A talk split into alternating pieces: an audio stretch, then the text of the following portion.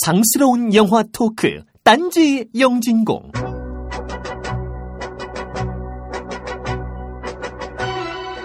어떤 말도 듣지 않고 반대하는 꼴은 보지도 못하고 반항하는 건 바로 없애버리는 나홀로 존나 짱센 캐릭터가 하나 있습니다.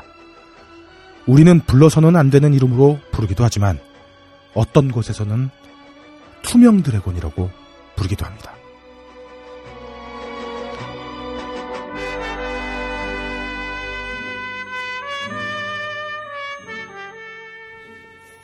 딴지 라디오를 사랑하는 전세계 청취자 여러분, 새해 복 많이 받으십시오. 2월 4주차에 보내드리는 딴지 영진공입니다. 오늘 황사가 장난이 없었어요. 다들 목 관리 좀 잘해주시고. 황사를 쓰시려고 한 거군요. 예. 저는 여기 원고에다 화사라고 하셔가지고 뭐 꽃바람을 얘기하는 건가 싶네. 아침에 출근하면서 나오는데 저는 무슨 안개가 꼈나 했는데 유리창에 먼지가 앉아가지고 와이퍼질을 하니까 세상이 달라지더라고요. 목 잠길까봐 조심했습니다. 오늘 우원님들 일단 소개하기 전에 함장님이 또 자리를 비웠어요. 이 새끼를 빼버려야겠어. 이제는 해외로 도망다니는. 하이피델리티 도망간 건 아니고요. 그쵸, 다행으로. 하이피델리티도 아무나 받아주진 않을 거예요. 네, 그래서 여러분들 해외에서 혹시 함장님이 불법 성매매나 불법 도박, 마약류 취급하는 거 있으면 빨리 제보해주세요. 저희가 이런 불법적인 사례가 발견되면 바로 고발하는 걸로. 저는 참고인으로 같이. 너희들은 진짜 안 친해지더라. 동갑이면서. 함장이 망하는 일이면 재산의 한 3분의 1까지는 내야 했어. 골이 깊어요. 농담입니다. 네. 자, 오늘 이 자리를 빛내주시는 의원님들 소개하겠습니다. 먼저 2m의 거구임에도 바람 앞에 촛불처럼 비틀거리지만 졸라 짱센 아내가 있어 아직까지 살아남은 해비존님 나오셨습니다. 그렇습니다. 우리 와이프 화이팅. 자, 다음으로 초필살기의 지식은 갖고 있지만 단 두 줄의 비난 멘트에도 멘탈이 무너지는 약점을 가진 남자 무한담물님도 나오셨습니다. 재미없는 무한담물. 뒷그릇이셔. 콜라를 저녁 먹으면서 무한담물님이 이게 방송이랑 현실이 다르다. 그러니까 원래는 자신이 사투리를 쓰는지도 몰랐고 자기가 강의할 때 학생들이 웃어주면 그게 진짜 웃기는 걸로 좀 알았다고. 세상은 냉정하죠. 그쵸, 냉정합니다. 그렇습니다.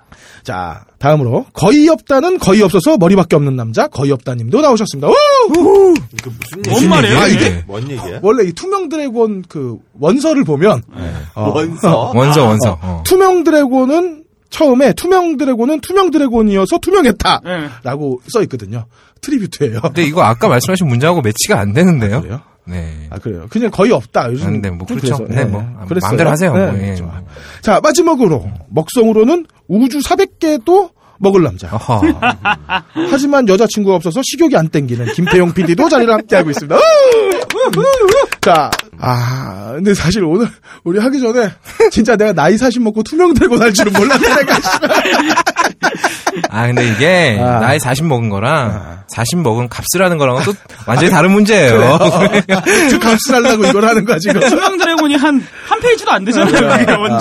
아니에요. 꽤 돼요. 이게 마지막 50부 가면 거의 수십 페이지 분량. 그래요? 작가가 그 마지막 회에서 거의 예술혼을 불살랐다. 그렇지. 인생의 그 허무함을 그렇게 녹여낼 수가 없었어. 자, 어쨌든 중요한 소식이 하나 있습니다. 중요하죠. 자, 드디어 3월 2일 딴지 영진공이 서점에 나옵니다. 자, 정식 명칭은 귀로 보고 눈으로 듣는 영화 이야기 딴지 영진공. 3월 2일 각 서점에 나옵니다. 딴지 마켓에서 팔찌는 아직 협의 중에 있고요. 무언가 결정나는 대로 바로 알려드리도록 하겠습니다. 이거 보면 우리가 얼마나 딴지에서 외곽에 있는 전방의 인물 아웃사이더가 그냥 드러난다. 우리 돈 내고 광고해야 됩니다. 그래서 출판사 편집국장님이 오셔가지고 너브리 편집장이랑 협의를 했어요. 어떻게? 그래서 일단 광고를 하는 걸로. 해주는 걸로. 광고 하는 걸로. 근데 뭐, 이렇게 음원 만들고 하는 것도 돈을 받겠다고 하셔가지고. 야매를. 결렬되진 않았어요, 그래도? 네, 결렬되진 않고. 김태용 PD한테 야매를 하나 좀 부탁해보려고. 네? 술이라도 먹이면서. 괜찮아요. 우리 김태용 PD 약점을 하나 잡고 있기 때문에. 바로 써먹으면 되죠. 네, 그러니까.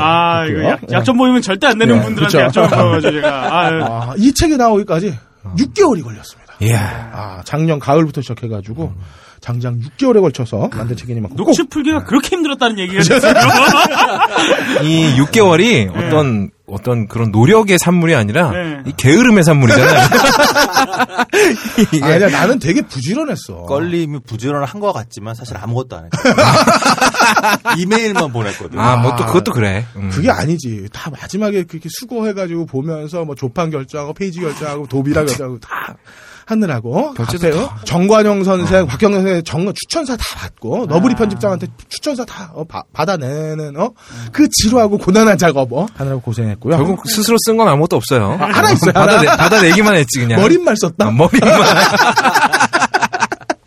그러니까 책의 퀄리티는 더 좋아졌다. 내가 참여하지 않은 만큼 더 좋아졌고요. 이 책을 집필한 인원이 사파까지 총 10명이라서 인세는 1%씩이에요. 유의미한 결과를 내려면 한 10만 부는 팔려야 된다. 그리고 사실 10만 부는 바라지도 않고요. 저희가 7천 부 정도만 넘기면 시리즈로 계속 내기로 했으니까. 우리가 사실 책에서 꿈이 너무 커요. 많이 팔려면 뭐 나비 부인 같은 거 하나 깠어야 됐어요. 그래요? 누군가 또 다 사줬을 거 아니에요? 그래요? 네. 목사님이. 그러니까. 존나게 찍어놓으면 존나게 사고 막 이랬을 텐데. 50만 분은 뭐. 가뿐히. 정도가 50만이니까. 그렇죠. 그거 아쉽네요. 어쨌든, 라면 받침으로 쓰기에는 사실, 아주 쓸만해요. 그러니까. 그럼요. 두껍죠. 라면 받침을 하나 구매해주시면 감사하겠고, 또 하나 소식이 있네요. 딴지에서 고품격 음원 서비스를 실시합니다. 김진 씨가 기획한 거죠. 잠깐만, 김진 씨가 기획했는데 고품격이라고요? 그러니까 자신 말로는 이상한데 새로운 음원 서비스를 표방하고 있으니 꼭 소개해달라고 했는데 저는 뭐 관심 안 가지셔도 괜찮다. 네, 그냥 뭐 그냥 취지는 좋으나 김진 씨의 태도가 안 좋아. 농담이고 꼭 관심의 아티스트들은 훌륭하니까 관심의 끈을 놓지 말아주세요. 그 너클볼러님이 좋아서가 아니라 아티스트가 아티스트. 자, 한국 인디 씬에 보석 같은 아티스트들이 많이 참여하고 있습니다. 그래요. 비조님은 하이피델리티적 입장에서 말씀하시는 것 같은데 반 넘어갔어. 아까 전에도 모여 있는데 우리는 이제 대기실에서 있는데 혼자 김진 씨 책상 옆에서 둘이 손잡고 얘기하고 있더라고. 이야, 아니 나 아까 들어오는데. 누가 나를 이렇게 째려보면서 막 계단에서 올라오더라고. 난 내려오는데 나 눈이 딱 맞추더니 너 영진공이지 이러고 그냥 가더라고요. 생각해보니까 너클볼러님이었어. 그래요. 머리가 커서 본 거 아닐까요? 닥쳐 이 새끼야. 자, 지난주 똥 치우고 가겠습니다. 먼저 생귤아빠님과 미스터DK님의 아름다운 사랑 고백글 잘 읽었고요. 더불어서 해비존님을 하이피델리티로 개그 연수를 보내라고 말씀하셨어요. 이거는 잘못된 판단이시고요. 하이피델리티 근홍이 개그를 보세요. 아유, 처참하죠. 사실 개그를 얻어오는 대신에 저는 인간성을 상실했다. 개그를 얻어오고 개가 돼서 오는. 개그 그래요. 자, 내일 또바님 친절한 영화는 너무 뻔해서 싫고 불친절한 영화는 너무 날 공부시킨다고 하셨는데 그럼 저처럼 안 보시라. 이렇게 말씀드리고 싶네요. 포기하면 편하다. 안 선생님이 말씀하셨죠? 네, 그렇죠. 자, 늙어버린 미소년님의 가능한 게 거의 없을 걸 포스터 감사합니다. 요거 조만간 뭔가 하나 나옵니다. 우리가 너무 기대하지 마시고 기획 늙어버린 미소년 넣어드릴 거예요. 거기 순간 이게 붙어 있으면 아이디 같은데 늙어버린하고 뛰어서 미소년 하니까 그 셋 중에 미소년이 없는. 자, 맥주왕님 알코토란 같은 연휴 계획 잘 봤습니다. 밥 먹고 영화 보고 게임하고 잠자고 이렇게 쓰셨는데 청소기네. 이게 지루한 일상처럼 보이는데 누군가에게는 꿈의 일상이에요. 해비존님이랑 무한담물이랑 저한테는 다시 못 올 꿈의 일상이 있죠. 그렇습니다. 부럽습니다. 자, 허수릉맹님 77회 후기를 남겨주셨는데 영진공은 인간 본연의 성정에만 충실하면 된다고 말씀해 주셨어요. 감사합니다. 웃기 힘든 세상에 웃음이라도 갖자고 하는 게 영진공 아닌가 하셨는데 반만 맞다. 영진공은 정통 인문학 방송이죠. 예. 그렇습니다. 근데 씨발 오늘 패널이 없다야. 그래요. 예, 제가 문과 나와서 저기 법대로 갔으니까 인문학이랑은 전혀 상관이 없네요. 자, 은화님은 데드 얼라이브를 보셨네요. 걸작 중에 걸작이었다. 주위 사람들이 좀비로 변한다고 느낄 때 우린 어떤 행동을 해야 하는지 통쾌하게 보여주는 영화였다고 하셨습니다. 더불어서 포트노이의 불평이라는 책도 추천해 주셨어요. 감사합니다. 그리고 일동이 형한테 글렌굴드 모르는 사람이랑 놀지 말라고. 예, 이미 안 놀고 있어요. 하이피델리티에서 맨날 놀고 있어요. 근데 이 글렌굴드를요, 예전에 무한담물님이 공황장애님이셨을 때 한번 나와서 얘기하신 적이 있어요. 네. 네. 그때 얘기를 했음에도 불구하고 영진공이 누구도 몰랐다는 건. 저는 처음 듣는 것 같은데. 이거 봐. 자, 똥맹님. 이번 주에 도라에몽 극장판. 모데카이죠. 모데카이. 깜짝 놀랐네요. 네. 예, 킹스맨 후기를 남겨주셨어요. 여기 앉은 4명보다 영화를 한 주 사이에 많이 봤다. 정성어린 후기 감사하고요. 미스터 디케이님의 방청 협박글은 제가 게시판에 답글로 가름하겠습니다. 네. 자, 베루투님은 딴지는 노동법과 그 정신을 준수하고 있냐고 준엄하게 물어보셨는데 이건 직원인 김태용 PD가 답할 문제 같은데? 저 그날 편집했잖아요. 아, 그래요? 저 추석 날도, 설 날도 했어요, 전 편집을. 근데 하나 달라진 게 있어요. 한 10몇 년 전에 네. 당산동 창고 시절 딴지는 진짜 사람들이 집에 안 갔어. 새벽까지 애들이 바글바글 했거든. 맨날 술 먹고 그랬는데 요즘 보니까 칼퇴근 하더라고요. 2층 침대 있었잖아요. 네, 거기 다 뒤집어 자고 그러는데 근데 난 이게 근로 환경이 좋아졌나 싶었는데 생각해보니까 나이를 많이 먹었다 사람들이. 그렇지. 나이를 먹은 거지. 물론 집이 불편한 몇몇 있어요. 자, 그리고 골디님. 비조님 똥을 치워주셨는데 전기 드럼은 전자 드럼이 맞다고. 그러니까 맞다고 합니다. 예. 전기로 드럼 사운드를 증폭하는 게 아니라 디지털이나 아날로그 합성 사운드를 출력하기 때문에 그러니 기타는 전기 기타, 드럼은 전자 드럼 이렇게 이야기해야 된다네요. 네, 감사합니다. 그렇습니다. 감사합니다. 네. 자, 아브락사스님은 15년 첫 방송이 딴지 영진공이었다면서 치사하게 박세롬이한테 제가 나머지 취급했다고 꼰질렀어요. 비겁하다. 그리고 현아와 마누라를 비교해달라고 했는데 인간계에서는 현아죠. 마누라는 신입니다. 비교의 대상이 아니다. 그렇죠. 순항의 대상과 욕망의 대상을 이렇게 한 등 위에 놓고 비교할 수는 없다. 이렇게 말씀드리고요. 자, 병신프레디님은 전 골대팬으로서 일베 유광춘 같은 멘트 때문에 기분이 엄청 거슬렸다네요. 이 아셔야 되는 게 딴지 우원들은 대부분 다 키보드 워리어 출신입니다. 그럼요. 딴지 독도 이런 데서 키워로 놀다가 스카웃됐기 때문에요. 네. 그걸 참지 못해서 스카웃이 된 거죠. 태생이 그래요. 네. 더불어서 영웅색은 투가 우월하다 하셨는데 탁월하시다. 안목이 정확하다. 그렇습니다. 그렇습니다. 자, 다음으로 쌤이없다님 무려 6편의 영화점을 남겨주셨어요. 함장님을 버리고 쌤이없다님 카드를 써야겠다는 생각이 막 듭니다. 함장님이 이제 해외에서의 어떤 우발적인 그렇죠. 사건으로 인해 저는 불법 성매매였으면 좋겠다. 저는 마약 밀반이 이런 거였으면 좋겠어요. 좀 더 오래 살잖아 그게. 여기 자리가 없으면 이렇게 되는 거야. 그렇죠. 자, 나 없었을 때 어떻게 했던 거야. 들어보세요.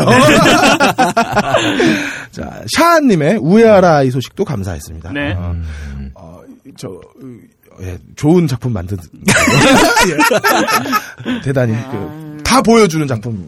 그렇죠. 원래 뭐든지 손을 안 대는 게 아름답다. 그렇죠. 원본이 제일 아름다운 법이죠. 그렇죠. 자, 괴물단지님의 니마 그강을 건너지 마오 감상평도 감사합니다. 완성도를 넘어서 뭔가 있는 영화라고 하셨어요. 뭐가 저도 있을까? 예, 이 영화 IPTV에서 나왔길래 봤습니다. 근데 저는 좀 평을 유보해야겠어요. 사적인 감정이 들어가서 제대로 된 평가를 제 입으로 말씀드리지는 못하겠습니다. 자, 신샘님의 영웅본색과 왕좌의 게임 감상평도 감사합니다. 영웅본색이야말로 한타지고 왕자의 게임이야말로 현실 같은 작품이라고 말씀해 주셨어요. 이번 시즌엔 또 누가 죽어나갈까? 사실 4월 달에 또 시작하죠? 예, 시작합니다. 예, 저는 조프리 죽었을 때 빼고 이 쌍알 형님 손가락을 다 꼬매버리고 싶었어요. 그리고 좀 섭섭한 게 용의 미가 초심을 잃고 더 이상 걷지 않는다는 점. 기분 나빠요. 오게티죠. 네. 예. 근데 이번에 저 터미네이터에 등장하시지 않나요? 삼룡의 미가요? 타고 들었습니다. 네네. 저도. 그래요. 거기서 벗을 일이 없잖아요. 아니죠. 왜 그 터미네이터의 전통적인 등장 있잖아요. 그건 네. 이병헌이 하지 않나요? 안 그랬으면 좋겠어요. 예, 그렇죠. 그냥 용혜미가 했으면 좋겠어요. 세계의 끝 여자친구님은 갓 헬프 더 걸을 보셨네요. 청춘밴드의 한여름 정도 이야기인데 힐링이 되는 느낌으로 보셨답니다. 여러분들 자가 면역을 위해서 관람을 권합니다. 덕후마초님의 킹스맨 후기도 감사합니다. 앞에 해비존님 같은 분이 앉아있어서 매우 불편했었다. 자, 호불호가 좀 갈리지만 B급 액션 영화의 정서를 깔끔한 스타일로 만들어냈다고 하셨어요. 킬빌처럼 채널 돌리다가 매번 끝까지 볼 영화라는 엄청난 칭찬도 남겨주셨습니다. 아, 미노루님의 78회 감상평도 감사합니다. 레이니선의 보컬 정차식 씨의 옷깃을 세우고란 노래가 잘 어울릴 거라고 추천해 주셨네요. 네. 정차식 씨 앨범 좋죠. 네. 더불어서 그 그라운드의 이방인이라는 다큐멘터리 야구 영화가 있어요. 이것도 추천해 주셨어요. 82년도에 제일동포들이 만든 야구단에 관련된 다큐멘터리입니다. 오, 그렇구나. 네. 맥주왕님도 킹스맨 후기를 남겨주셨네요. 킹스맨이 대세는 대세다. 자, 시간이 지날수록 세상에 시선을 두지 않는 자신을 생각하고는 좀 우월해지셨는데, 사실 우리도 다 그렇죠. 그렇기 때문에 버디 형이 지난주에 나온 게 아닌가. 그렇죠. 자, 다음 좀 다 비겁하죠, 인생 뭐. 비겁한 그렇죠. 거 근데 인정을 하고 인정한 만큼 내가 버텨낼 만큼 바꿀 수 있도록 도움은 됩니다. 하다못해 투표만 해도 세상은 바뀌는 거니까요. 그렇죠. 지난주에 해비조님이 투표 안 한다고 했다가 좀 이따가 제가 소개해드릴게요. 예. 자, 월드피스님은 78회 청취 중 장국영 생각이 나셨나봐요. 만다린 오리엔탈 호텔 앞에 꽃이라도 한 송이 놓고 오고 싶다 하셨는데 아 진짜 장국영 그립네요. 4월 1일 날 돌아가셨죠? 네. 그것도. 정말 거짓말처럼. 거짓말처럼. 자, 하비카님은 대화명의 어원이 아키하바라에서 영감을 받은 마법진 구루구루에 나오는 마법도시에서 따온 이름이라고 알려주셨어요. 몇 달이 걷는 건가요? 이거는. 근데 저한테 이거 좋아할 거라고 하셨는데 저는 가부키조를 좋아하지 아키하바라는 별로 관심이 없어요. 자, 하얀바움 백곰님은 킹스맨의 슈트빨 논쟁을 보고서는 슈트빨은 키가 아닌 비율이 중요하다면서 머리가 크면 한 말 수트를 입어도 말짱꽝이라며 업다님을 떠올리게 해주셨습니다. 그때 보신 곰하고 어느 쪽 얼굴이 더 커요? 제가 캐나다에서 곰을 만난 적이 있는데요. 제가 곰을 보면서 없다야 이랬어요. 아, 제가 몽골에 한번 갔던 적이 있는데요. 껄림 또 오늘 머리 자르셨잖아요. 오늘 머리가 완전히. 와, 제 되게 훈훈한 사연인데요. 원장님께서 머리를 이렇게 커트하지 말고. 투블럭으로 깎으면은 이걸 암환자들한테 가발 만드는데 기증할 수 있다고 그래가지고 과감하게 이제 깎으라고. 오늘 걸리면 약간 머리를 발라놓은 것 같아요. 근데 저 스타일이 경기도 안산시 원곡동에 가보면 전국에 퍼져 있던 몽골 출신 노동자들이 토요일 하루 쉬니까 그러니까 일요일 하루 쉬니까 토요일 밤에 다 올라서 술 드시거든요. 저런 머리하고 울어주세요. 껄림이 이렇게 길거리에 되게 많아. 그러니까 몽골 출신 아니면 그 마오리족 있잖아요. 하카하는. 자, 그 밖에도 파파리족 남겨주신. 어우, 만족스러워. 어우, 막. 별말도 안 했는데 너무 좋아. 그 밖에도 팟빵에 글을 남겨주신 콩나물 라면, 동동동, 인생 멋있어, 없다 가짱, 야, 이거 너니? 방앗간, 무효의 힘을 믿어 닥통시대의 창달에 일조하고 기권을 자랑하는 해비조는 먹물 쏟고 거슬린다고 촐천살인 날려주신 나도 정색할라님 감사합니다. 아우. 자, 그렇군요. 예. 기권 자랑, 아니, 기권의 의미가 이게 무슨 먹물인가? 예, 그래요. 먹물이에요. 자. 이 많은 분들 중에 무비스트가 보낸 인터파크 프리엠의 거는 친절한 영화는 뻔해서 싫고 불친절한 영화는 너무 공부시켜서 힘들다는 내일 또바님께 드리도록 하겠습니다. 사실 친해지려면 매번 그럼요. 만나는 수밖에 없어요. 즐거운 관람하실 때까지 도전해보시고요. 엠푸드가 후원하는 꽃이 작곡은 장국영 추모 앨범 사진으로 집에서 뻘쭘하게 눈알 벌개지게 만든 월드피스님께 드리도록 하겠습니다. 아, 이 오랜만에 그 장국영 추모 앨범 보니까 좀 뭉클하더라고요. 제가 남자를 보고 아름답다라는 생각을 해본 처음 장국영을 보고 했었던 것 같아요. 그 다음이 함장이고 함장의 첫 느낌 제가 저번에 얘기했잖아요. 저 새끼 죽이고 나도 죽을까.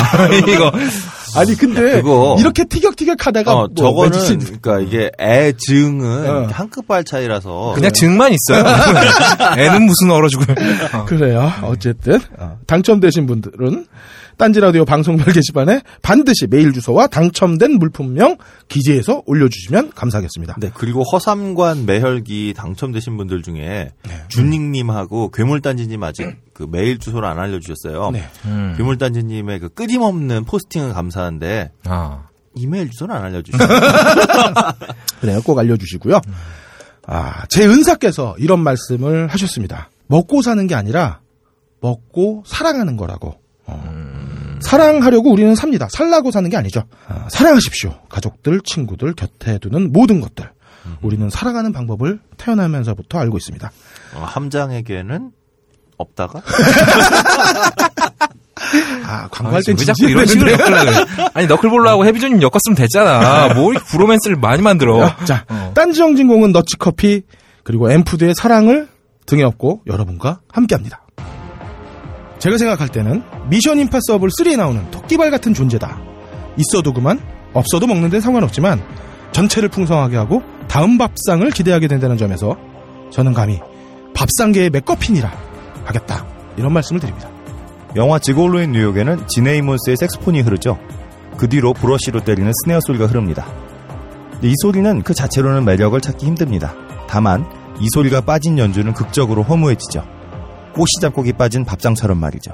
꼬시잡곡이 함께하는 순간 클레멘타인 같았던 당신의 밥상이 바람과 함께 사라질 줄은 모릅니다. 꼬시잡곡. 온갖 미사여구 다 필요 없고 제가 맛을 보증합니다. 저는 꼬시잡곡으로 김밥이랑 주먹밥도 해먹어봤습니다. 여러분도 꼭 드셔보시길 바랍니다. 커피 한잔 하실래요? 이제 여러분도 세계 각지에서 생산되는 커피를 정말 저렴한 가격에 맛보실 수 있습니다. 딴지마켓 기획상품 프리미엄 너치 커피. 매달 대륙별 커피 3종이 여러분께 배송됩니다. 자세한 내용은 딴지마켓에서 확인하시기 바랍니다. 놀라지 마세요. 홈페이지에 표시된 가격은 오타가 아니에요.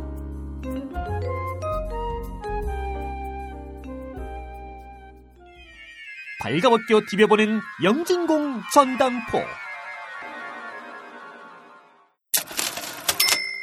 자, 전당포 시간입니다. 거의없다님. 예, 거의없답니다. 네. 씨발, 투둠을. 오늘 얘기할 주제는 영화 속 투둠을 탐구입니다. 네. 예, 투둠물이라고 하니까 이게 탐구할 가치가 있나요? 투둠물 자체는 탐구할 가치가 물론 있죠. 예. 이게 한국 문학계의 기념비적인 작품이기 때문에. 이제 또 영화 속에서 나타나는 귀현이 소설과 어깨를 나란히 할 수 있을까요? 귀현이 따위가 어찌 감히. 그래요. 귀현이의 어떤 폭발력이 10이라면 투두물은 한 10만 정도 되죠. 이거는 뭐. 졸라 짱 세니까. 그렇죠. 졸라 짱 세니까. 게다가 안 보여요. 제가 이제 여자친구한테 이번 주는 투두물 특집 할 거다 그러니까 여자친구가 갑자기 야동이지 이러더라고요. 야동 아니에요. 예. 방송 들으시는 분들 중에서도 뭐 투두물이라고 하니까 뭐 촉수물, 뭐 투명인간물처럼 무슨 야동 장난 아닌가 생각하시는 분들 계실 텐데 음란지수가 굉장히 높으신 분들이다. 무슨 물만 나오면 다 야동인 줄 아세요? 자, 투두물이라는 거는 기본적으로 이제 판타지 문학에서 쓰던 말이고요. 그러니까 뭐 은어라고 해야겠죠? 지금은 이제 만화, 문학, 뭐 영화 등등에서 널리 쓰이는 말입니다. 물론 공식적으로 쓰이는 말은 아니고요. 그냥 이곡갱물처럼 그냥 은어라고 보시면 되겠습니다. 근데 투두물 검색해 보면 네. 기사 제목에도 있어요. 아, 그렇군요. 네. 어떤 또 정신나간 기사가 뭐 예를 들면 한국판 무슨 첩보물이라고 나왔던 드라마 아이리스요? 네, 아이리스의 이병헌은 네. 뭐 투명 드래곤인가 이런 식의 그래서 그 드라마에서 이병헌 혼자서 막 총알 안 맞고 그러니까 뭐 그랬죠. 아무튼 투두물이라는 거는 이제 기본적으로 풀어서 쓰면은 이제 투명 드래곤물이라는 거고요. 이곡갱물은 뭔지 아실 겁니다. 이 세계로 고교생이 와서 깽판 치는 얘기고요. 그럼 투명 드래곤은 뭐냐? 2002년에 연재를 시작해서 2004년 대작답게 무려 3년간 50회로 마무리가 된 한국 판타지 문학의 금자탑이다. 네. 말 그대로 투명한 드래곤이 주인공인 판타지 소설입니다. 참고로 이 소설은 지금 한국 판타지 문학의 4대 금서 중에서도 그 어떤 난이도나 어떤 아스트라람이 뭐 최강급이다. 이렇게 판단할 수 있어요. 금병매와 쌍벽을?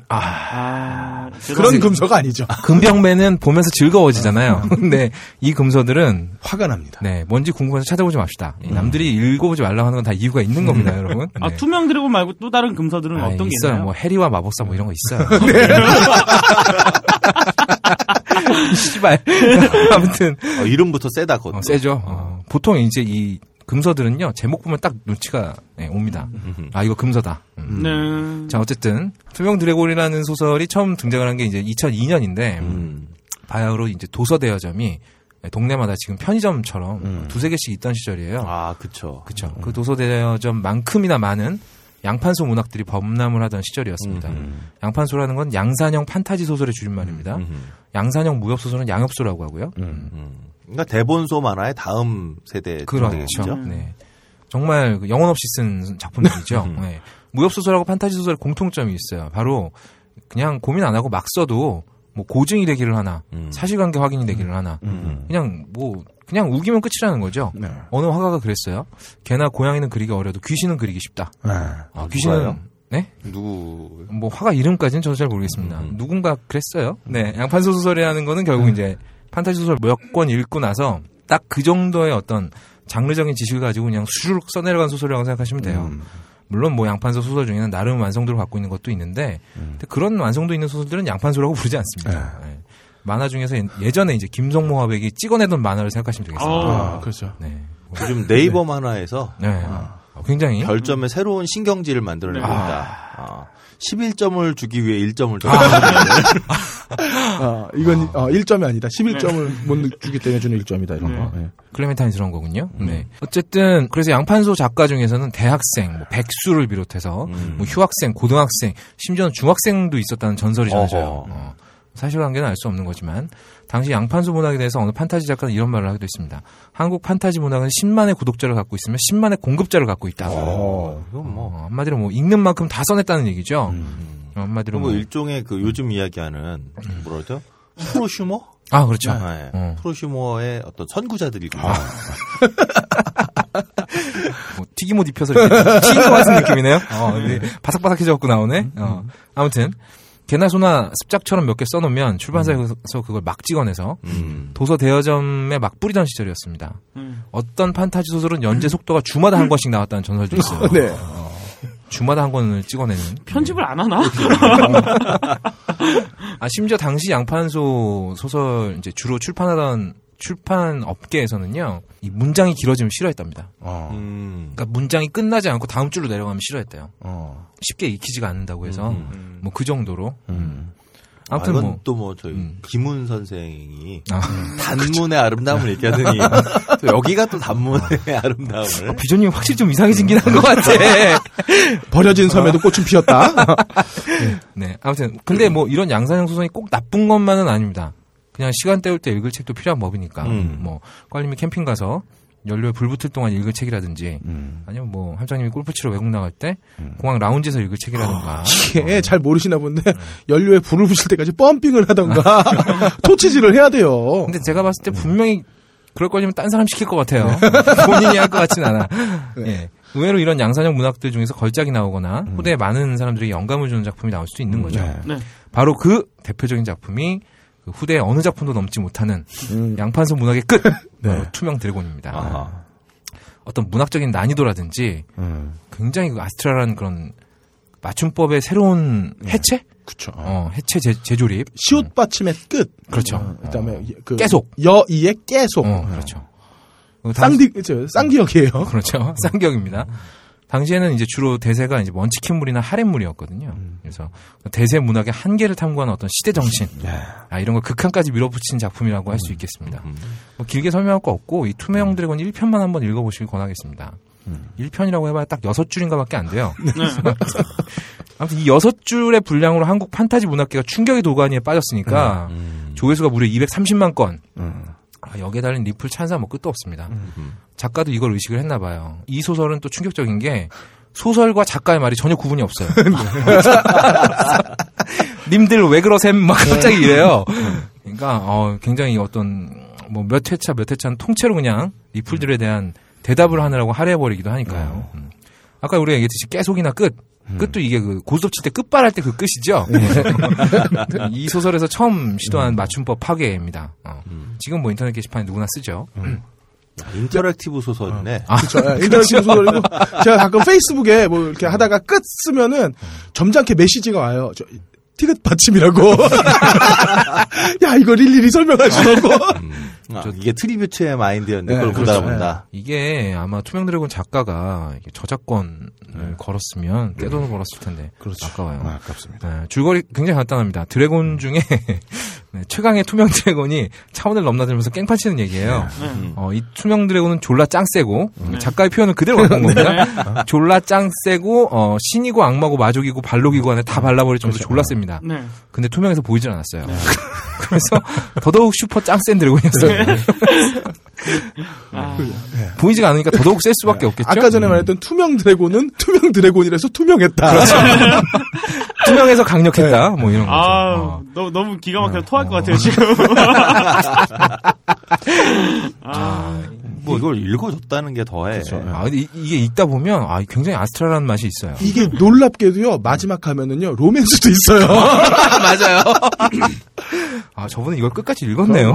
대단하신 분인데. 아, 투명 드래곤이 사람으로 변해가지고 그거 아닌가요? 아니요. 옛날, 나중에 가면 이제 뭐 굉장히 다른. 아버지를 죽인 아들이 뭐 나오기도 하고 뭐 그래요. 콜밥, 뒤크 뭐 이런 애들이 나오는데, 걔네들하고 이제 뭐 다쳤는데 고쳐준 소녀하고 막 로맨스가 꼽히고 막 이래요. 콜밥이요? 아마 작가가 BHC 치킨에서 파는 그 콜밥. 그러니까 난 콜팝을 먹다가 거기서 영감을 받은 게 아닌가. 그래요. 추측만 할 뿐입니다. 아버지 원수도 갚아야 되고. 그럼요. 아무튼 이 투명 드래곤이 단지 그냥 심심하다는 이유로 신들을 다 죽여버리기로 결정을 했어요. 신들이 나서서 막아보려고 했는데 투명 드래곤이 보이질 않잖아요. 그래서 막을 수가 없고 다 죽었습니다. 신도 다 죽여버리고 더 죽일 게 없으니까 이제 우리 차원으로 넘어와요. 그래서 미국을 날려버립니다. 근데 역시 투명 드래곤은 투명했기 때문에 사람들은 누가 그러는 건지도 몰랐어요. 맞아요. 네. 아, 이제 미국까지 날려버리고 나서 사람으로 변신을 해요, 얘가. 이제 심심하니까. 아니, 너무너무 잘생겨서 여자는 물론이고 남자도 보면 반할 정도로. 근데 역시 투명해서 아무도 못 봤죠. 그럼 반할 정도인 건 누가 알아? 자기가 아니고, 작가가 아니고. 전지적 작가 시점인 거죠. 아, 이거. 이럴 때. 그리고 되게 놀라운 것 중에 하나가 이 투명 드래곤이 아마 스타크래프트에서 영감을 받아서 나온 걸 거예요. 아, 그렇습니다. 나중에 보면 투명 드래곤을 잡으려고 오버로드 수천 마리가 오는데 투명 드래곤이 보여. 아, 순간. 그래서 어떻게 했냐면은 다 죽여. 오버로드를 0.0001초 만에 다 쏴 죽여. 수천 마리를. 그렇죠.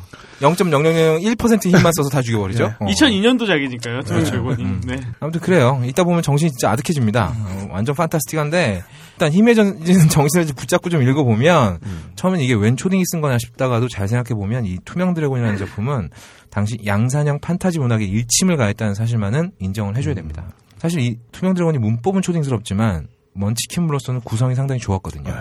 주인공이 그냥 앞뒤 없이 센 게 아니에요. 센 이유가 있었어요. 투명했잖아요. 투명해서 센 거였잖아요. 졸라 셌죠. 졸라 짱 셌죠. 게다가 약점도 있어요. 디텍터. 오버로드나 뭐 이런 애들이 뜨면 걸려요. 그리고 마지막 걔는 또 알려주잖아. 그 애들한테. 아, 그렇죠. 그리고 이 오버로드는 나중에 이제 악역이 등장하는데 오버로드의 스승이에요. 그래서 얘도 투명 드래곤을 볼 수 있습니다. 숙적도 등장을 하고 라이벌도 있고 싸움 중에 새로운 기술을 만들어내는데 이 형이 있어요. 투명 드래곤 형이 투명 드래곤인데 둘이 서로 싸우려고 했는데 서로 안 보이니까 싸울 수가 없었던 거야. 아니 잠깐 이게 지네끼리도 안 보여요. 안 보여. 서로 안 보이는 거지. 오버로드한테만 보이는 거야. 근데 투명 드래곤이 갑자기 심한을 떠요. 나는 마음의 눈을 떴다 용 막 이러면서 죽여요. 아무튼 뭐 더 강한 상대한테 처맞고 3학년의 수령을 통해서 더 강해진 다음에 뭐 상대를 발라버린다거나 아주 이런 좋은 클리셰들이 있어요. 이 조은은 정말 조은입니다. 비꼬는 게 아니에요. 네. 게다가 이 소설 끝에 투명 드래곤이 죽습니다. 왜냐하면 이 소설 끝내고 나서 작가가 얘기를 했는데 투명 드래곤이 너무 먼치퀸이 되는 것 같아서 작가 보정을 통해서 죽여버렸다고 해요. 그러니까 어떤 정말 먼치킨물로서 굉장히 좋은 선례를 남겼다. 이렇게 생각할 수 있고 일부에서는 어느 작가가 초딩 행세를 하면서 일부러 맞춤법도 막 이상하게 틀려가면서 일부러 이렇게 썼다는 이야기도 있습니다. 어느 말이 맞는 건지는 모르겠어요. 먼치킨물이 뭐예요? 아, 먼치킨은 정말 그 답도 없이 강한 애들이 주인공으로 등장하는. 원래 그 앨리스였나요? 네. 앨리스에서 나왔던 그 괴물 이름이 아마 먼치킨이었던 걸로. 괴물이 아니라 그 마을 주민들이 먼치킨. 아, 그런가요? 그래서 왜 무슨 도나스에도 먼치킨 세트 있지 않아요? 김태용 PD는 항상 뭔가를 아는데 좀 이상하게 많이 아는데 항상 한 끗발씩 이상해요. 그렇네요. 마을 무슨 의미인지 말하면 되는 거죠. 오즈의 마법사에 나오는 난쟁이족 이름이거든요. 맞아요. 그래서 그 모 도나스 회사의 먼치킨이 맞네. 그렇죠. 던진데. 그게 무슨 도넛이었더라? 그 던진 도넛츠. 던진 아니에요. 던진이에요? 던진인가요? 네, 던진이에요. 김태용 PD가 잘 알아요. 아, 많이 먹어봤거든요. 그걸로 쪘어? 내 먼치킨을 몇 마리를 먹었다고? 내가. 저는 장터치킨. 싸다. 알겠습니다. 좀 비싼 치킨 드시는 분은 안 계세요? 너무 저렴하다 다들. 네. 네. 야 그거 두 마리 먹으면 비싸. 골당 두 마리 치킨인데. 네. 아, 먼 치킨도 한 100개 먹으면 비싸. 알겠습니다. 예, 네. 아무튼 그래요. 그래서 드래곤 라자나 퓨처워커로 유명한 판타지 작가 이영도 씨 있죠. 네, 네. 이분이 돈 굉장히 많이 버신 분인데 이 작품이 양판서 소설을 비판하기 위해서 쓰여진 거라면 이 작품 최고의 걸작이다. 진짜로요? 네. 이런 얘기를 하기도 했습니다. 이게 약간 오묘하게 맞춤법을 틀리는데 그냥 무작위로 틀리는 게 아니에요. 계속 똑같이 틀리거든요. 동일한 패턴으로 틀려요. 굉장히. 근데 뭐 지금 가장 뭐 대세론이라면 몇 년 있다가 자진 삭제가 됐거든요. 이 소설이. 물론 이제 뭐 다른 많은 분들이 베껴쓰기 해가지고 많이 갖고 있습니다만. 그래서 이 얘가 이제 나중에 지가 초딩 때 써놓고 철들어서 이거 스스로 삭제를 했다라는 의견이 지금은 가장 대세로 받아들여지고 있습니다. 그럼 이영도 씨는 헛다리 짚은 거예요? 뭐 그렇죠. 근데 이영도 씨 의견도 약간 설득력이 있는 게 이 투명 드래곤 때문에 당시 양판서 소설들이 실제로 주춤했어요. 아, 그 정도예요? 아, 그럼요. 아무리 약을 빨고 써도 이런 걸 쓸 수 있겠어요? 아도를 쳐버렸으니까. 그렇지. 이걸 뛰어넘을 수가 없는 거야. 무슨 짓을 해도. 막 차원을 파괴하고 막 이러니까. 그래서 이 투명 드래곤의 명성이 그렇게 대단했기 때문에 나중에는 이런 비슷한 류의 먼치킨물을 일컫는 대명사처럼 돼버렸습니다. 주인공 보정이 너무 강력해서 되려 시시해져버리는 이런 류의 작품들을 투두물이라고 부르게 된 거죠. 물론 그렇게 긍정적으로 쓰이지는 않습니다. 네. 마블 그 만화 중에 보면 닥터 스트레인지라는 작품들이 바로 대표적인 투두물이라고 볼 수 있어요. 닥터 스트레인지 이거 보신 분 별로 안 계실 거예요. 이게 DJ 한님한테 물어보세요. 그렇죠. DJ 한님이 잘 아실 텐데 마블에서 거의 유일하게 존재하다시피 하는 마법사 슈퍼히어로 캐릭터입니다. 근데 마법사 슈퍼히어로 캐릭터가 하나밖에 없잖아. 그래서 얘한테 능력을 너무 많이 줘버린 거죠. 그러니까 보통 이제 시리즈 리셋할 때 주로 나오는. 그렇죠. 작가들이 판을 벌려놓고 수습이 안 되면 얘가 나타나요. 그래서 주문 몇 개 외워서 뿅 다 해결. 아니 근데. 신도 있는데. 아, 신도 막 발라버리죠. 마법사가 신보다 더 세다는. 소서러 수프림이라는 굉장히 높은 지위에 있는 마법사이기 때문에 그냥 발라버립니다. 얘가 또 템빨도 끝장나거든요. 들고 다니는 아이템도 너무 좋은 게 많아서. 뭐 그래요. 네. 그래서 이제 어떤 악당을 붙여서 상대가 안 되니까 뭐 이런 식인 거죠. 얘가 뭐 하다가 실수로 뭘 했는데 차원 하나가 그냥 날아가 버려요. 또 마음에 안 든다고 주문 한번 외우니까 지상에 있는 뱀파이어 멸종. 뭐 이렇게 돼버린. 주문 못 외우고 입을 막으니까 뭐 사실은 머릿속으로 외우기만 해도 됨. 뭐 이런 식인 거죠. 아하. 너무 강해서 답이 없는 거예요. 그래서 시작부터 뭔가 강력하게 너프를 걸어놓고 시작하는 에피소드들이 많습니다. 그래서 뭐 컨트롤이 안 된다거나 마법을 막 졸라 잘 쓰는데 컨트롤이 안 되는 거지. 아니면 다른 히어로들이 와서 해결해달라고 부탁하면 얘가 성격이 거지 같아서 다 거절한다는 식으로. 그래서 마블 팬들은 얘를 데우스 엑스 마키나라고 부른대요. 진중권 씨가 디웍 갈 때 썼던 표현이거든요. 아무튼 그래요. 네. 투두물이라는 표현이 딱 어울리는 작품이고 그때 이제 닥터 스트레인지가 마블에 등장한 게 1963년인데 이걸 투두물이라고 불러야 할지 아니면 투명 드래곤을 닥터 스트레인지 물이라고 불러야 될지 좀 모르겠습니다. 네. 네. 해외 마블 팬들은 뭔가 만화가 좀 병맛스럽고 좀 병신 같다 이러면 닥터 스트레인지 물이라고 부른대요. 뭐 어쨌건 그냥 투두물로 하겠습니다. 네. 이게 짧아서 발음하기 좋아요. 네. 이 영화들 중에서도 이 투두물이 있습니다. 물론 뭐 공식적으로 이 영화가 투두물 뭐 이렇게 말하는 채널은 없고요. 제 나름대로 분류를 해봤습니다. 헐랭이님이 병만 영화 구분하는 거나 비슷하죠. 꼴린 대로 한 거예요 그냥. 네. 그래서 굳이 정의를 내리자면 주인공 보정이 너무 강력하거나 설정상 주인공의 능력이 너무 대단해서 혼자 다 쓸어버리는 영화라고 보시면 되겠습니다. 네. 되려 악당이 불쌍해지는 영화들이죠. 악당 입장에서 본다면 이 영화는 거의 재난 영화예요. 그렇죠. 예를 들면 람보2? 뭐 그런 거죠. 주인공 한번 건드렸다가 평생 쌓아놓은 기반에 조직에 목숨에 다나라고 심지어 여자까지 뺏기는 경우도 많죠. 네. 심지어 저기 소련군은 철수하죠. 그렇죠. 한 명 때문에. 한 명 때문에. 진정한 투두물인 거야. 아무래도 이 투두물의 극한이라고 하면 익스펜더블을 뽑을 수 있겠습니다. 이건 정말 악당이 불쌍해지는 영화거든요. 그렇죠. 답이 없어. 도마 안 둔 거는. 그렇다. 그러네. 쌍권총 쏘시는. 그렇지. 그분 마세티 정도 돼야 이길 수 있잖아. 그러고 보니까 왜 익스펜더블에서 유호성한테는 전화를 안 해? 불러야 될 거 아니야. 마셰티에도 전화 안 했어요. 마셰티가 가면 혹시 열받아서 정글도로 다 날려버릴까. 그럴 수도 있죠. 그렇겠지. 아무튼 그래요. 자, 최초이자 최고의 투두물은 누가 뭐래도 이분입니다. 007이죠. 네, 이 양반이 뭐 투명 드래곤인지는 모르겠는데 드래곤인 건 확실해요. 왜냐면 판타지 소설에 보면 이 플리모프라고 해서 드래곤들이 인간의 모습을 막 변장하는 마법을 쓰거든요. 그래서 막 모습이 막 바뀝니다. 투명 드래곤도 이 기술을 썼는데 얘는 투명해서 보이질 않았으니까. 아. 007은 지금까지 딱 5번이나 모습을 바꿔가면서 살고 있어요. 좀 늙었다 싶으면 새로운 모습으로 계속 회춘하죠. 드래곤급의 수명을 보여주고 있고 2012년에 이미 50주년이 됐습니다. 거쳐간 제임스 본드가 6명이고 그동안 제임스 본드가 죽인 악당이 473명이에요. 대부분 아무도 안 도와주는데 혼자서 본드걸 하나 옆에 끼고 북지구 장구쳐가면서 지구를 23번이나 구했습니다. 먼치킨이죠 정말. 본드걸은 사실 뭐 대체로 제 기억에 도움을 준 적은 별로 없었던 것 같아요. 대부분 방해를 주죠. 죽는 경우도 왕왕 있고요. 유일하게 도움됐던 본드걸은 저 양자경. 양자경 그 누나가. 사실 그거는 양자경 나는 형이라고 하고 싶네요. 자경이 형이죠. 사실 근우님은 오히려 007이 휘둘렸다는 느낌이 강해요. 지금 보면 그래요. 예스마담인데. 그럼요, 예스마담인데. 사실 악당 입장에서는 이 본드가 항상 자기 이름을 얘기할 때 2번씩 얘기하잖아요.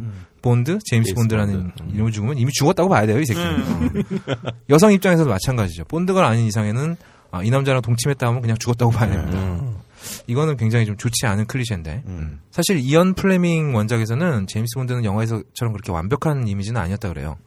오히려 원작 제임스 본드에 가장 가까운 인물은 다니엘 크레이그랍니다. 성격적인 경험도 있고 알코올 중독 수준으로 술도 많이 마시고 에피소드마다 병크가 하나씩 터져요. 그래서 결국 첫사랑을 죽인 것도 자기 실수죠. 뭐 2편 3편을 가면서 계속 시리즈마다 한 편씩 병크가 터지는데 뭐 난처한 상황에 빠지기도 하고 나름대로 인간적인 캐릭터라고 해요. 그러니까 이언 플레밍이 어떻게 보면 제임스 본드를 만들 때는 셜록 홈즈 같은 걸 좀 염두에 둘 수도 있겠네요. 탐정의 이미지가 훨씬 더 강했다고 하죠. 뭐 얘가 여자 꼬시고 도박자라는 거는 얘가 언제 죽을지 모르는 상황이니까 내일 없이 살다 보니까 그렇게 된 거다. 뭐 이런 묘사도 있다고 하고요. 되려 이제 영화화가 되면서 굉장히 투두물스러운 설정이 덧붙여졌습니다. 대표적인 게 템빨이죠. 이 아이템이 만년필에서 레이저가 튀어나오고 제일 황당했던 건 이거예요. 양팔 들어올리면 수트 겨드랑이에서 최면가스가 발사돼요. 그래서 앞에서 총을 겨누고 있는 애를 그냥 재워버리는 거지. 아니 근데 이게 언제나 수트를 올리면 양팔 올리면 항상 나온다는 얘기잖아. 그렇지. 계속 나오는 거지. 집에서 옷 벗으려고 이렇게 하다가 007 정도 되면 그 정도는 조절을 하겠죠. 그렇죠. 네. 아무튼 이 각가지 좀 첨단 무기들이 좀 너무한다 싶을 정도로 등장하면서 이 007 시리즈가 투드물로 가버렸습니다. 한국 근데 이게 참 이 놀라운 공통점이 한국에서 이 투명 드래곤이라는 전대미문의 작품이 연재를 시작했던 게 2002년이거든요. 네. 같은 해에 007 영화 하나 개봉을 하는데 다이 어나더 데이라는 작품이 개봉을 해요. 근데 심지어 이 작품이 정말로 투명해지는 자동차가 등장합니다. 제가 저번에도 말씀드렸잖아요. 이게 세계사적으로 보면 한국에 뭐가 있을지 중국에도 뭐가 있고 유럽에도 뭐가 있다. 시대 정신. 그래요. 근데 이게 그때는 그런 의도가 아니었는데 2002년에 뭔가 투명한 게 뭔가 굉장히 큰 화두였었나 봐요. 아무튼 그래요. 투명하니까 강력한 겁니다. 네. 아무튼 뭐 우연이라고 보기엔 시기가 너무 딱 맞아요. 네. 아마. 제가 다이 어나더 데이를 안 봐서 그러는데 투명해지는 자동차 하면 안에 사람이 비치나요? 아니죠. 이게 그러니까 사람까지 투명해지는 설정에서는 그래요. 카메라 기술을 이용을 해서 뒤에 있는 걸 찍어서 앞에다 투영을 시켜가지고 투명해지는 것처럼 보이는 거죠. 실제로 투명해지는 게 아니라. 근데 이것도 말도 안 되죠. 그렇죠. 차는 움직이는데. 그렇죠. 이게 피어스 브로스넌의 마지막 작품이죠. 그렇죠. 본의 아니게 마지막 작품이었습니다. 그 형이 진짜 저는 007에 참 잘 어울린다 싶었는데. 네, 능글능글하고. 어쨌건 007 최강의 아이템으로 투명해지는 자동차가 등장했다는 게 굉장히 의미심장합니다. 아마 이 투명 드래곤의 명성이 바다를 좀 많이 건너서 영국까지 간 게 아닌가. 저 혼자 그렇게 생각해봤어요. 예, 어쨌든 이 영화 때문에 007 시리즈는 한동안 만들어지지 못했습니다. 그래서 2006년이 돼서야 배우가 바뀌어서 다시 만들어지게 되죠. 한국 양판소설하고 비슷해요. 물론 뭐 아무리 피어스 브로스노는 템빨이고 다니엘 크레이그는 몸빨이라고 해도 이 설정은 좀 심했어요. 그래서 그 외에도 이 작품은 정말 골 때리는 설정이 많이 등장하는데 이 007이 반지를 끼고 있거든요. 반지를 돌리면 초음파가 나와서 이 방탄유리까지 뚫어버립니다. 절대 반지예요. 이 정도면. 그 정도 초음파면 사람이 견딜 수가 있을까요? 그러게요. 잘 겨냥을 했겠죠? 007이니까. 네. 그래서 앞에 말한 본드차는 본드차래. 본드카는 기관총부터 시작해서 미사일까지 튀어나오고 핸드폰을 이용해서 원격 조정 가능하고 투명해지니까 클로킹도 가능하죠. 아, 이런 차 한 대 있으면 굳이 뭐 제임스 본드까지 필요할까. 게다가 이 작품이 또 한국 관객들한테 특히 욕을 많이 들어먹었어요. 네, 그렇죠. 한국 놀랬죠, 북한에. 아, 이게 그거구나. 그렇죠. 북한으로 서핑 타고 들어간다는. 그렇죠. 아하. 차인표가 악역을 맡을 뻔했으나 거절했던 그 작품. 그래도 한국계가. 그렇죠. 그렇죠. 맡았죠. 누구죠? 리균. 아, 리균이 했었죠. 리균 뭐 하나 요즘? 이제로 안 나오네요. 아니에요. 그 예전 그 다음에 비가 주연한 영화 있어요. 닌자 어쌔신. 네. 거기서도 악역으로 나왔었죠. 그렇죠. 거기서는 일본인으로 나왔던 걸로 기억합니다. 네. 그래서 이 영화는 이제 북한과 북한 악당이 등장하는데 고증이 정말 막장 해로브 헬이에요 정말. 영화 만들 때 한국인 한 명이라도 붙잡고 물어봤거나 심지어 그냥 그땐 구글이 없었나요? 어쨌건 뭐 검색 엔진에 한국을 검색해보기만 해서 절대로 나올 수 없는 장면들이 나오는데 그래서 지뢰 매설구역을 지뢰 출몰구역이라고 표지판을 세워요. 어허. 북한 지뢰는 막 여기저기 출몰하나 봅니다. 게다가 뭐 물소가 논을 갈고 있는 장면이라든지 이게 뭐 사찰에서 떡치는 장면, 사찰에서 싸우는데 아무리 봐도 이건 일본 사찰이다. 뭐 이런 등 장면들이 많았고 그 중에서도 압도적인 벙커가 두 개가 있었는데 맨 처음에 얘기하시려고 그래요. 아 그렇죠. 맨 처음에 본드가 졸라 멋있게 비행기에서 뛰어내려요. 그대로 서핑보드를 타고 잠입하는 장면이 있는데 파도가 막 집채만하게 몰려오거든요. 하와이인 줄 알았나 보다. 한국 해안에는 그렇게 파도가 높은 데가 없거든요. 동해안이 하와이인 줄 알았나 보다.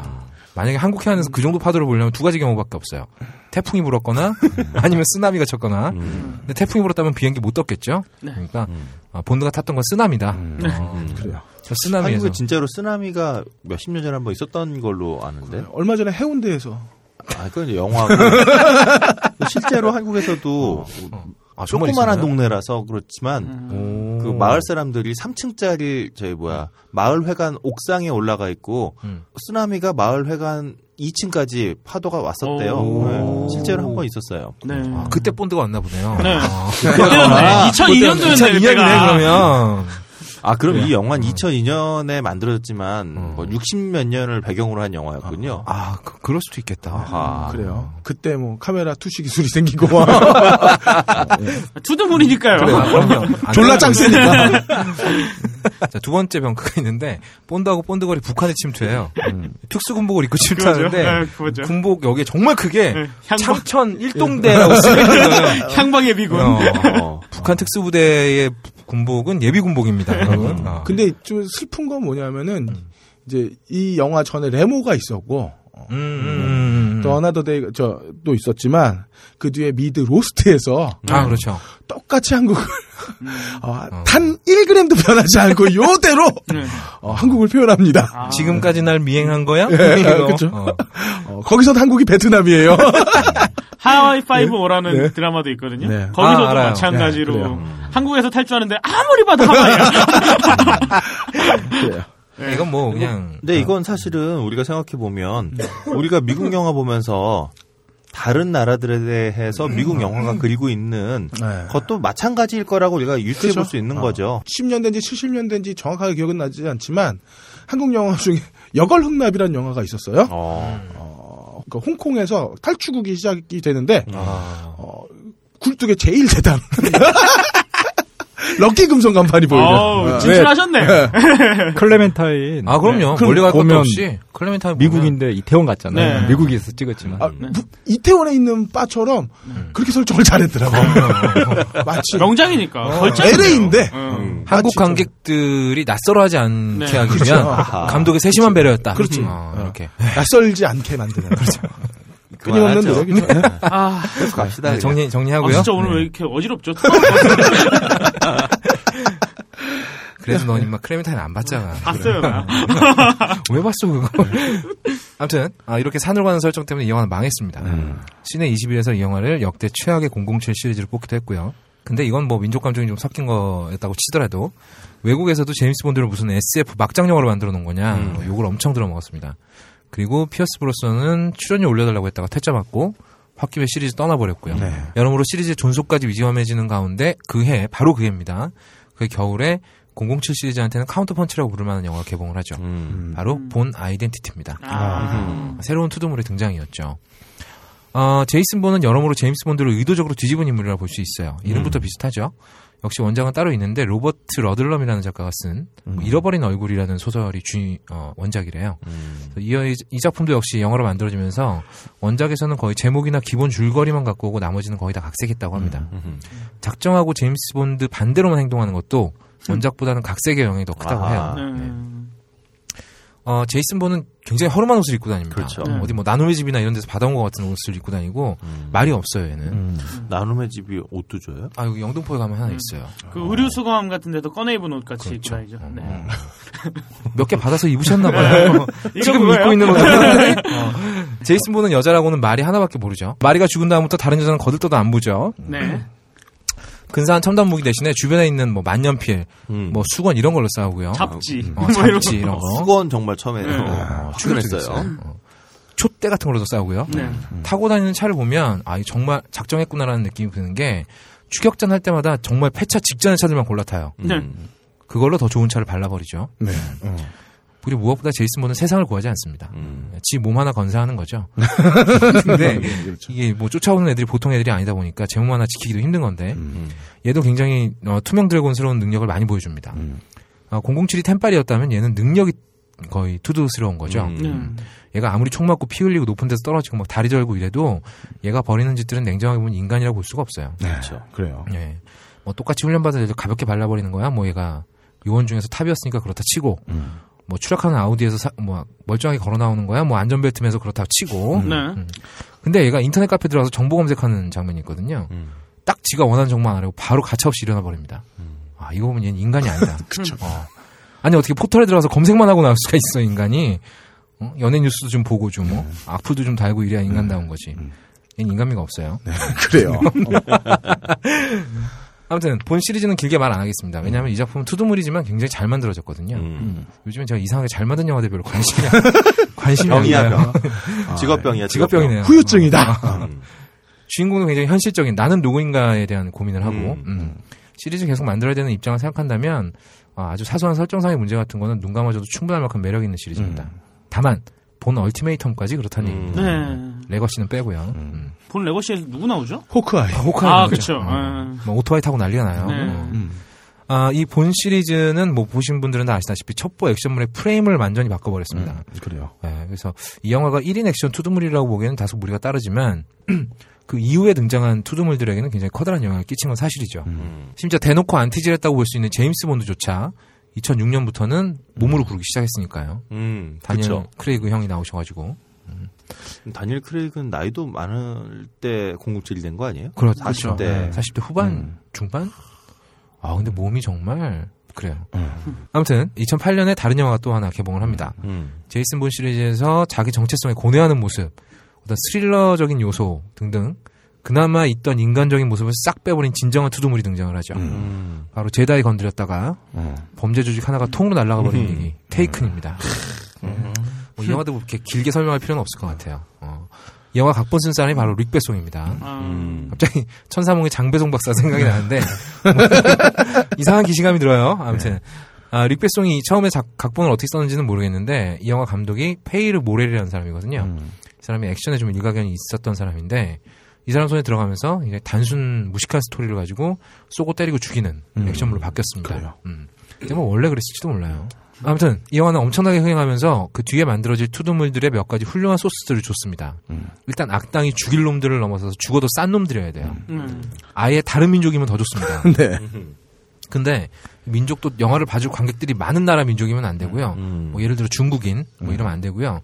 뭐 제3세계 국가들, 뭐 아랍 뭐 이런 쪽 그리고 테이큰에서는 이제 프랑스에서 소탕을 하긴 하지만 범죄자들은 아랍 쪽이죠. 그리고 주인공은 뭔가 되게 외롭고 쓸쓸한데 뭐 대단히 소중한 거 갖고 있어요. 네. 근데 악당들이 하필 이걸 건드리는 거죠. 테이큰의 소재는 이제 헐리우드가 제일 좋아하는 처녀 사수. 뭐 혹자는 뭐 이걸 가족애나 부성애로 얘기하는데 아무리 봐도 이 영화는 처녀를 건드리면 좆된다라는 메시지를 보여요. 왜 그 프레디나 제이슨도 처녀 잘못 건드렸다 골로 갔잖아요. 네. 되도록이면 처녀는 건드리지 맙시다. 네. 아무튼 뭐 제 생각이 그렇다는 게 아니라 헐리우드 영화가 그렇다는 겁니다. 릭 베송이 이 시나리오를 쓸 때 클레멘타인을 본 것 같아. 뭐 그랬을지도. 걸작이니까. 요즘 테이큰 그분이 클래시 오브 클랜 하시는. 맞아요. 너를 찾아서 죽일 거다. 부셔버리겠다라고. 부셔버릴 거다. 앵그리버드 52. 앵그리 니슨. 그래요. 그래요. 게임 얘기 나오니까 뭐 어떻게 해야 될지 모르겠다. 자, 아무튼 그리고 마지막 요소는 바로 얄짤없습니다. 사실 테이큰이 흥행하는데 가장 큰 영향을 준 게 바로 이 점이라고 생각이 돼요. 이 영화는 절대 뭐 범죄자 동정한다거나 흥정한다거나 혹은 주인공이 평화주의자라서 총을 안 쓰고 사람을 안 죽인다거나 이런 게 없습니다. 그냥 눈에 띄는 대로 다 죽여버리죠. 뭐 문지기부터 시작해서 판매자, 구매자 할 것 없이 공평하게 다 죽여버립니다. 뭐 불면 살려주고 이런 거 없어요. 어차피 죽입니다. 이쯤 되면 이제 악당들이 불쌍해지기 시작하는 거죠. 1편에서 주인공이 직접 죽인 사람 수가 35명이래요. 그런데 누구도 주인공이 미친 살인마 같다는 생각은 하진 않죠. 그럴 만한 상황이 있고 또 죽어도 싼 악당들이 있으니까. 또 하나 투드물에 또 아주 좋은 클리셰가 하나 있죠. 주인공이 아무리 강해도 한 번쯤은 잡혀줘야 돼요. 그래요. 물론 테이큰에서 이 잡혔다고 말하기도 좀 민망한 수준이고 바로 풀렸는데 어쨌든 잡히는 장면이 하나 있으면 어떤 주인공이 말도 안 되게 강하다는 인상도 좀 줄이고 여기서 메인 악당이 한번 등장을 할 수가 있어요. 그래요. 근데 왜 잡히는 거야 이렇게 강한데? 그러게요. 어떤 인간미? 뭐 이런 걸 좀 덧칠하려는 요소가 아닐까. 이런 것들의 아주 전형적인, 그러니까 사람이 아닌 주인공의 영화가 있어요. 패스트 앤 퓨리어스. 자동차가 나오지만 똑같은 클리셰로 진행이 되죠. 거기서 한 번씩 잡히죠. 한 번씩 꼭 잡히죠. 최근에 제가 이제 그 키아누 리브스 나오는 존윅이라는 영화를 봤는데 이 영화도 주인공이 그렇게 다 강했다면 애시장초 벌어지지 않았을 일이에요. 근데 그때만 그렇게 약해지더라고 애가. 개를 죽이는 건 얼마나 위험한 일인가. 굉장히 위험한 일이다. 개는 조심해. 개하고 처녀 조심해야 돼. 그래서 아무튼 이런 장면 하나 있으면 악당이 하나 등장해갖고 이런 액션 주인공들은 과묵하거든요. 말을 안 해요. 악당이 한번 등장해서 좀 줄줄이 썰을 좀 풀어줍니다. 내가 네 딸을 왜 납치했고 뭐 어디다 쓸 거고 어디다 팔아서 얼마를 벌 거고 뭐 이런 걸 다 얘기를 해주는 전지적 작가 시점에서. 그렇죠. NPC죠. 가끔 들어서 설명을 해주는. 내 이야기 좀 들어보게나 친구. 그래요. 테이크는 2편 넘어가면서 1인 투드물에서 가족 투드물로 변합니다. 네. 딸도 굉장히 투투스러워요. 급기야 3편에서는 테이큰인데 납치가 없어요. 납치가 없는데 제목이 테이큰이죠. 이런 설정의 부작용이라고 볼 수 있어요. 그러니까 이렇게 주인공이 앞뒤 없이 설쳐도 될 만한 상황을 비슷한 강도로 또 만들어내기가 쉽지 않다는 점. 그리고 주인공이 너무 넘사벽으로 강하니까 되려 이제 막 어떻게 주인공한테 기스라도 한번 내보려고 밟아놓치는 악당들이 너무 불쌍해지기 시작한다는 점이죠. 3편에서는 뭔가 새로운 설정을 시도한 것 같은데 3편 보셨나요? 테이큰? 아니요, 안 봤습니다. 되려 이 테이큰 시리즈의 매력을 날려버렸습니다. 1편에서 주인공이 35명, 2편에서 30명 죽이는데 3편에서는 10명도 안 죽여요. 이러니까 망하는 거죠. 업다님이 영화를 보는 재미는 몇 명이 죽었는가. 시갈형 옛날에 스티브 시갈형 또 사람 꺾어 죽이고 돌려 죽이고 잘라 죽이고 스티브 시갈은 싸대기를 때려서 맞은 사람이 기절을 해요. 게다가 그 신용카드로 사람을 막 죽이죠. 목 짝짝 그어가지고. 뭐 그래도 뭐 시거령 정도면은 뭐 그래도 얌전한 편이죠.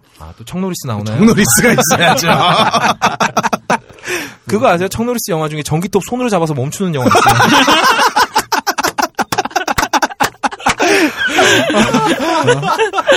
그 어떻게 잡았는지 알아요? 어떻게 잡아요? 그 톱이 쫄았어. 잡은 게 아니라 자기가 선 거야. 자기가 선 거구나. 쫄아 쓴 거죠. 그 왜 밀렵 몰래 나무하는 사람들 뭐라 그러죠? 수렵꾼이라 그러나요? 네. 아니요. 밀렵? 아니 몰래 나무를 베는 사람들. 벌목공인데 불법 벌목공? 그렇게 벌목공? 뭐, 아무튼 그런 애가 그 청노리스 형아가 수련하는 데 와서 나무를 베요. 형이 눈이 확 돌더니 가서 전기톱 손으로 잡아버리죠. 전기톱이 깜짝 놀란 거지. 깜짝 놀라 서버린 거지 그냥. 그러면 늘 궁금하게 청노리스는 그러니까 용쟁호투에 나왔었나 그렇죠? 네, 그렇죠. 네. 이소룡한테 떡대기 맞죠. 네. 그 이후에 이 형은 딱히 기억에 남는 영화는 없는데 TV 시리즈에 나왔었죠. 그렇죠. 그리고 델타포스 시리즈가 있었고. 근데 어떤 영화도 이렇게 강한 인상을 준 적이 없는데 어느 순간 전설이 되게 계시더라고요. 그렇죠. 특히 이분은 돌려차기가 유명하죠. 네. 이동준 씨도 돌려차기가 굉장히 유명해요. 스티븐 씨가 부를 게 아니라 청노리스를 불렀어야 했어요. 네, 그러니까요. 노리스 형이 좀 몸값도 싸고 그런데. 네. 아무튼 이 스티븐 시갈이나 청노리스 형들이 나온 영화가 조금만 더 완성도가 있었다면 여기에 제가 언급을 했을지도 모르겠는데 예. 좋은 투두문들이 좀 많아서요. 넘어가죠. 테이크는 처음에 그냥 B급 영화로 만들 계획이었다고 해요. 리암 리슨이 훌륭한 배우긴 하지만 완전 A급 액션 스타는 아니죠. 그렇다고 뭐 실제로 유럽 쪽에서도 그렇게 많이 흥행하지는 못했다고 합니다. 이 영화의 주무대인 프랑스는 특히 흥행을 별로 못했는데 마치 파리가 인신매매가 판을 치고 돌아다니는 범죄의 도시처럼 그려졌다고 해서 프랑스 사람들이 별로 유쾌하지 않았다고 합니다. 그 외 유럽 뭐 다른 국가들에서도 이 영화가 좀 필요 이상으로 폭력적이다. 크게 흥행을 못했다고 해요. 이 영화가 기대 이상으로 흥행한 곳은 딱 두 군데. 북미하고 한국입니다. 아. 그래서 사실 뭐 한국이라고 해서 이 영화가 크게 흥행할 요건이 갖춰진 건 아니었죠. 리암 리슨이 우리나라 와서 프리미어 행사한 것도 아니었고 광고 때려한 것도 아니었고요. 뭐 리암 리슨이 이 이전까지는 네. 이런 액션 이런 이미지가 없지 않았나요? 그쵸? 주로 이제 수승님 이미지였죠. 네, 배트맨. 네, 그렇죠. 네. 뭐 데뷔, 미션에서도 보면 수도사부터 시작해서 굉장히 이분이 지적이고 뭐 정이 많고 이런 역할이었는데 테이큰에서 좀 사실 처음에 좀 놀랐어요. 그리고 뭐 저 러브 액츄얼리. 아 러브 액츄얼리. 아 러브 액츄얼리에서 마누라 이런 슬픈 아빠. 그러니까 이분이, 이 정도였죠. 예, 항상 그런 그 정서적인 이미지였는데 환갑. 다 돼서 넘어서였나요 이게? 아, 다 돼서죠. 다 돼서라고 봐야 될 것 같아요. 네, 이분이 52년생인데 이분이 왜 갑자기 뒤늦게 청노리스랑 띠동갑이네요. 청노리스 40년생이거든요. 청노리스 형님이 익스펜더블 3에 나옵니다. 네. 이야, 정정하시구나. 아, 그럼요. 근데 돌려차기는 안 하시고 아, 거기서도 혼자서 그냥 군단 하나를 학살하는 장면이 나와요. 특공대 하나가 그냥 사라져버리죠. 뭐 그래요. 근데 리암 릴슨이 그 파이터 이미지로 나왔던 영화가 갱스 오브 뉴욕에서도 아까 범죄 집단의 리더로 나오죠. 아~ 그래요. 거기서 막 칼 들고 싸우고 합니다. 아, 거기 손도끼도 많이 나오고 그러죠. 아, 그렇죠. 물어뜯는 장면도 많고요. 제가 굉장히 좋아하는 영화입니다. 그 다음으로 이제 미국 다음으로 많은 수익을 남긴 것도 역시 한국인데 영화 시장 자체의 크기나 인구수 같은 거 감안한다면 전 세계에서 한국 사람들이 이 영화 제일 많이 봤습니다. 미국인들이야 뭐 자기네 전직 CIA 요원이 다른 나라 범죄 조직 쓸어버린 얘기니까 그냥 저는 즐겁게 봤다 치고 한국은 왜 이렇게 좋아했느냐. 뭐 혹자는 인터넷을 돌아다니다 보면 어떤 블로거가 2008년 당시에 국가별 분노 지수를 바탕으로 해서 해결되지 않는 분노를 많이 갖고 있는 나라에서 이 영화가 흥행을 했다라는 그런 말도 안 되는 주장을 펼치기도 했었는데 사실 뭐 그렇지는 않은 것 같아요.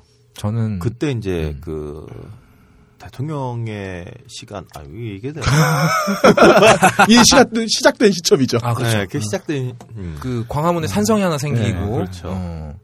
근데 이 테이큰이라는 게 이제 말단부터 꼭대기까지 다 죽여버리는 얘기였단 말이죠. 뭐 여기까지만 하겠습니다. 네.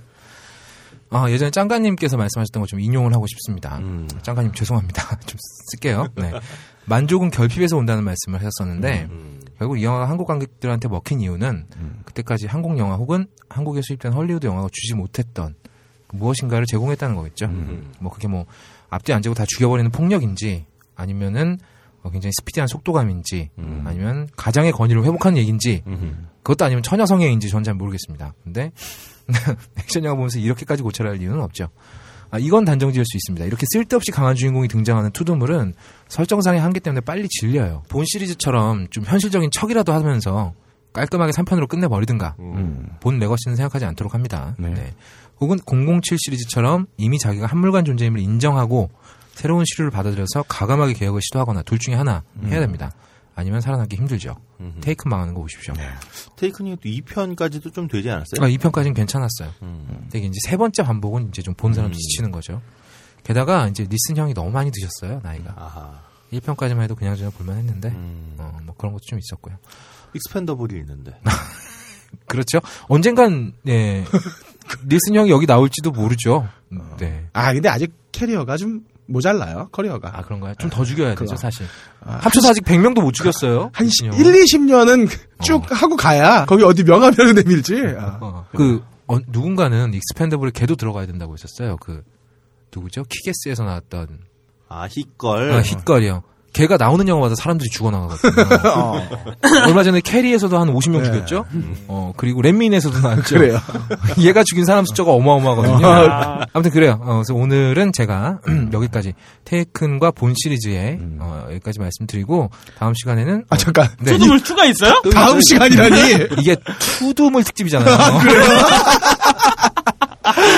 나 이거 뒤통수 한 대 맞았네. 투둠을 다음 시간 투둠물이 있습니다. 네. 투둠물 2. 네. 테이큰과 본 시리즈의 어떤 직간접적인 영향을 받아서 만들어진 투드물들을 몇 편 살펴보도록 하겠습니다. 네, 지금까지 저희가 이 나이 먹고선 해야 될 장르는 아닌 것 같지만 솔직히 재밌잖아. 거의 없다님과 함께 투드물 특집을 한번 진행을 해봤어요. 이런 자료 조사하느라고 고생하신 우리 거의 없다님께 큰 박수로 이 시간 마무리해보도록 하겠습니다. 수고하셨습니다. 영화음악의 A to Z 영화 딴따라. 영화 딴따라 시간입니다. 해비존님. 네, 이게 제가 어디 갔다가 오늘 왔는데요. 네. 어딜 많이 가요. 아니, 이게 놀러 간 건 아니에요. 네. 늘 그렇죠. 네. 그 연휴 마지막에 일하러 가면 그거 되게 힘들어요. 네. 근데 그래갖고 제가 토요일 날 이제 이거를 허겁지겁 쓰려고 보니까. 없다 안 올려놨어. 오늘 새벽에 올렸죠. 네, 저도 일요일 날 허겁지겁. 네, 투드물이라고 했는데 뭐 어떤 건 전혀 이런 방구 얘기가 없어서 이런 방구 아니고 이런 반구. 네, 이런 반 이런 방구라뇨. 발음이 안 좋아요. 죄송해요. 하이피델리티 다녀오더니 나도 이상해진다. 네. 네, 이런 반구 얘기가 없어서 어떤 게 투드물일까. 그래서 그냥 저는 짱짱. 안 늙는 사람. 영생을 구가하는 사람. 그렇죠. 그리고 안 해본 거 없는 사람도. 그렇죠. 영화, 애니메이션계의 MB다. 그럼 얘도 막 대놓고 반말하고 이러나요? 그렇죠. 걔네들은 다 반말하더라고요. 맞다. 영화는 다 반말이지. 그리고 반말... 여기 마을도 구해요. 그럼요. 극장판에서는 스프링필드를 구하니까. 투도 많네, 그러면. 그것도 되게 황당하게 구해냈죠. 89년 12월 17일 이때 방영을 시작했는데 이때 바트가 11살이었는데 지금 몇 년이 지난 거예요? 그래요. 꽤 오래 지났네요. 대충 이제 한 25년 정도쯤이 돼야 하는데 이 아이는 여전히 그 나이에 머무르고 있는 짱짱 늙지 않는 심슨 가족을 준비했습니다. 가족이 다 안 늙는 거죠, 얘들. 네, 이집 가족은 늙질 않아요. 곧 돌아가실 것 같은 호머 심슨의 사장도 계속 골골거리면서. 그분이 MB잖아요. 몽고메리 번지. 그분 맞아, MB 맞아요. 네. 그래. 안 죽는 거 보니까 비슷하긴 하네요. 네, 비슷해요. 쓸데없는 건 참 안 죽어. 그렇습니다. 네. 이제 폭스를 통해서 방영이 됐어요. 심슨 가족은 스프링필드에 살고 있고요. 이게 시작하자마자 미국에서 대박이 났다 그러더라고요. 그래서 이게 얼마나 대박이었냐면 방영 1주년 때 기념으로 앨범이 나옵니다. 근데 이 앨범에 참여한 아티스트들이 누군지를 이렇게 들어보면 근데 이거 도대체 만화 영화 주인공들이 그냥 노래하는 앨범이에요. 뭐 일본에도 많아요 이런 거. 근데 그렇죠. 이렇게 고퀄이어도 되냐? 그 앨범 제목이 The Simpsons Sing the Blues라고 하는 앨범인데요. 이 중에 이제 심슨 가족 에피소드에 삽입된 것도 있고 그냥 앨범으로만 있는 노래도 있고 그래요. 노래는 전부 이제 애니메이션에 참여한 그 호머 가족들하고 좀 전에 얘기했던 그 사장 이름이 뭐죠? 그 MB요? MB. 몽고메리 번즈. 몽고메리 번즈. 몽고메리 번즈와 그 외 옆에 신복 하나 있잖아 또. 네, 그 안경 쓰신 분. 네. 그 사람들까지 이렇게 참여하고 있는데요. 옆에 신복 달고 다니는 것도 비슷하네요. 네, 그렇죠. 안경 쓴 걸로. 네. 네. 근데 뭐 이거 사실 생각해보면 좀 전에 말씀드린 바와 같이 일본 애니메이션은 되게 많아요. 네.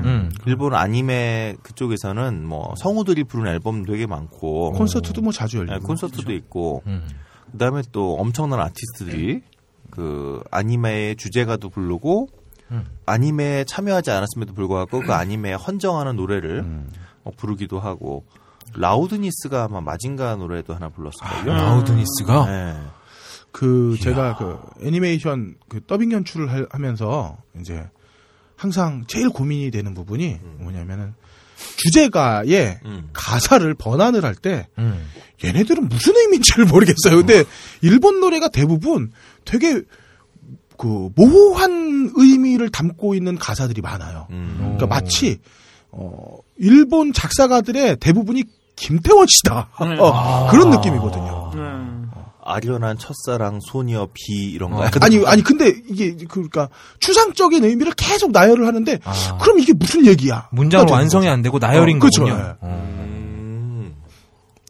네. 이상해요, 아주. 그렇구나. 맥한더 부인 노래가 그랬나? 아, 그런 아동물 말고 이제 최근에 나오는 것들. 아. 7, 80년대 노래는 되게 명료해요. 그러니까. 악과 정의, 무찌르자 뭐 이런 건데. 그렇죠. 90년대 넘어가면서 예, 되게 모호해지네. 지금 야인이 말씀하시는 거 아니고 그냥 일본 애니메이션도. 예. 네. 단어의 나열이라고 하니까 왠지 야인인 거. 뭐 이렇게 뭐 예를 들어 부서지는 파도에 혼돈의 뭐 벽을 넘어 어쩌고 저쩌고. 맞네 야인이. 맞네. 파도가 부서지잖아. 야인이 맞고. 그래요. 그래요. 그리고 뭐 사실 미국서도 이런 일이 뭐 전혀 없는 건 아닙니다. 스누피. 그다음에 가필드, 핑크 팬더 이런 그 만화 주인공들 그리고 그 만화 몇 주년을 맞아서 뭐 정말 올스타 트리뷰트 앨범 이런 건 있는데 이 심슨 가족의 경우는 그렇게 연륜이 쌓인 만화도 아니에요.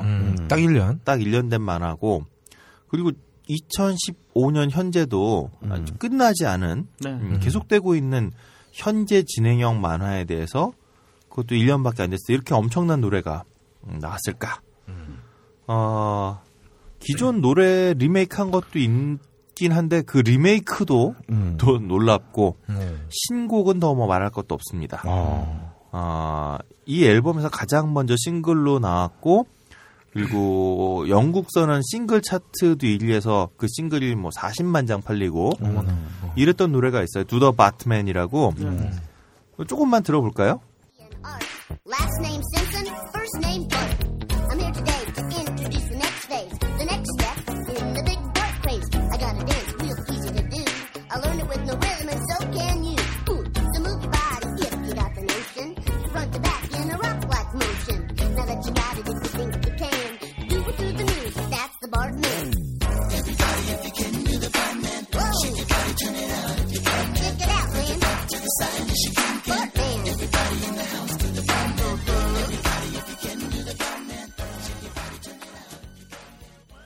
근데 이게 들어보니까 리듬이 이제 제가 잘 알고 있는 누군가를 떠올리게 합니다. 네, 그렇죠. 이게 그 아시는 분들은 아시겠지만 마이클 잭슨의 그 댄저러스 앨범에 보면 이런 리듬들이 많이 나와요. 그렇죠. 네. 그래요? 네, 마이클 잭슨의 댄저러스가 91년에 나오는데 이 앨범은 90년에 나왔으니까 이제 우리 마잭 형이 앨범 내기 전에 이미 이제 어떤 훌륭한 분이 그 앨범 미리 이제 점치신 거죠. 네, 이 앨범이 처음 이 심슨 가족 블루스를 부르다 이 앨범 처음 나왔을 때는 작곡가가 다른 사람이었어요. 네, 근데 나중에 마이클 잭슨으로 밝혀졌죠. 그러니까 마이클 잭슨이 이 노래를 썼고 이 노래의 코러스도 마이클 잭슨이 직접 부른 겁니다. 아, 만화, 그러니까 우리나라로 치면 조용필이. 그렇죠. 만화 주제가를 직접. 검정고무신을 부른 거네요. 그렇죠. 거의 그 정도 수준인 거죠. 이게 그 마이클 잭슨이 댄저러스 내기 전까지니까, 댄저러스까지가 마이클 잭슨은 이제 어떤 최전성기잖아요. 그렇죠. 그 스릴러, 배드, 댄저러스까지인데, 댄저러스 직전이니까 무슨 마이클 잭슨이 뭐 성추행 이런 얘기도 없었고, 정말 슈퍼스타. 최고의. 지상 최고의 슈퍼스타를 뭐 부정할 수 없던 이런 시절이었는데 그 당시에도 다른 사람 이름으로 나왔지만 마이클 잭슨이라는 얘기가 이미 다 이렇게 흘러나오고 있었고 딱 들으니까 좀 티가 나는 것 같아요. 뭐 목소리 딱 들으면 마이클 잭슨이죠.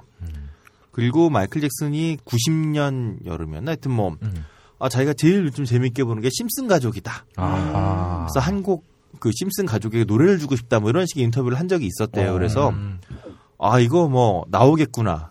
근데 이 심슨 가족 앨범은 개펜에서 발매가 됐어요. 근데 그 당시에 마이클 잭슨은 스릴러 그 직전 앨범부터 오프 더 월이었나 그 앨범부터 CBS랑 5장인가 뭐 몇 장 계약이 돼 있었거든요. 계약이 돼 있었구나. 네. 근데 뭐 마이클 잭슨 형이 아시다시피 자주 앨범 내는 형이 아니니까. 그리고 마잭 형이 스릴러 앨범이 대박이 났었지. 그 전까지는 어렸을 때 노래 잘하던 애가 그렇죠. 그냥, 잘 커서 뭐 이런 상태였기 때문에 별로 이렇게 그 슈퍼스타 시절의 그 앨범 레코딩 계획하고 좀 달랐나 봐요. 그래서 이분이 CBS가 아닌 곳에서는 노래를 낼 수 없는 걸로 네. 그렇게 계약이 돼 있어서 개편에서 이 노래를 만들어서 발표를 하고 근데 이름도 숨겨서 발표를 했어야 했고 그 다음에 이 노래로 인한 그 개런티도 안 받았대요. 근데 뭐 마이클 잭슨 형이 뭐 돈이 아쉽겠어요.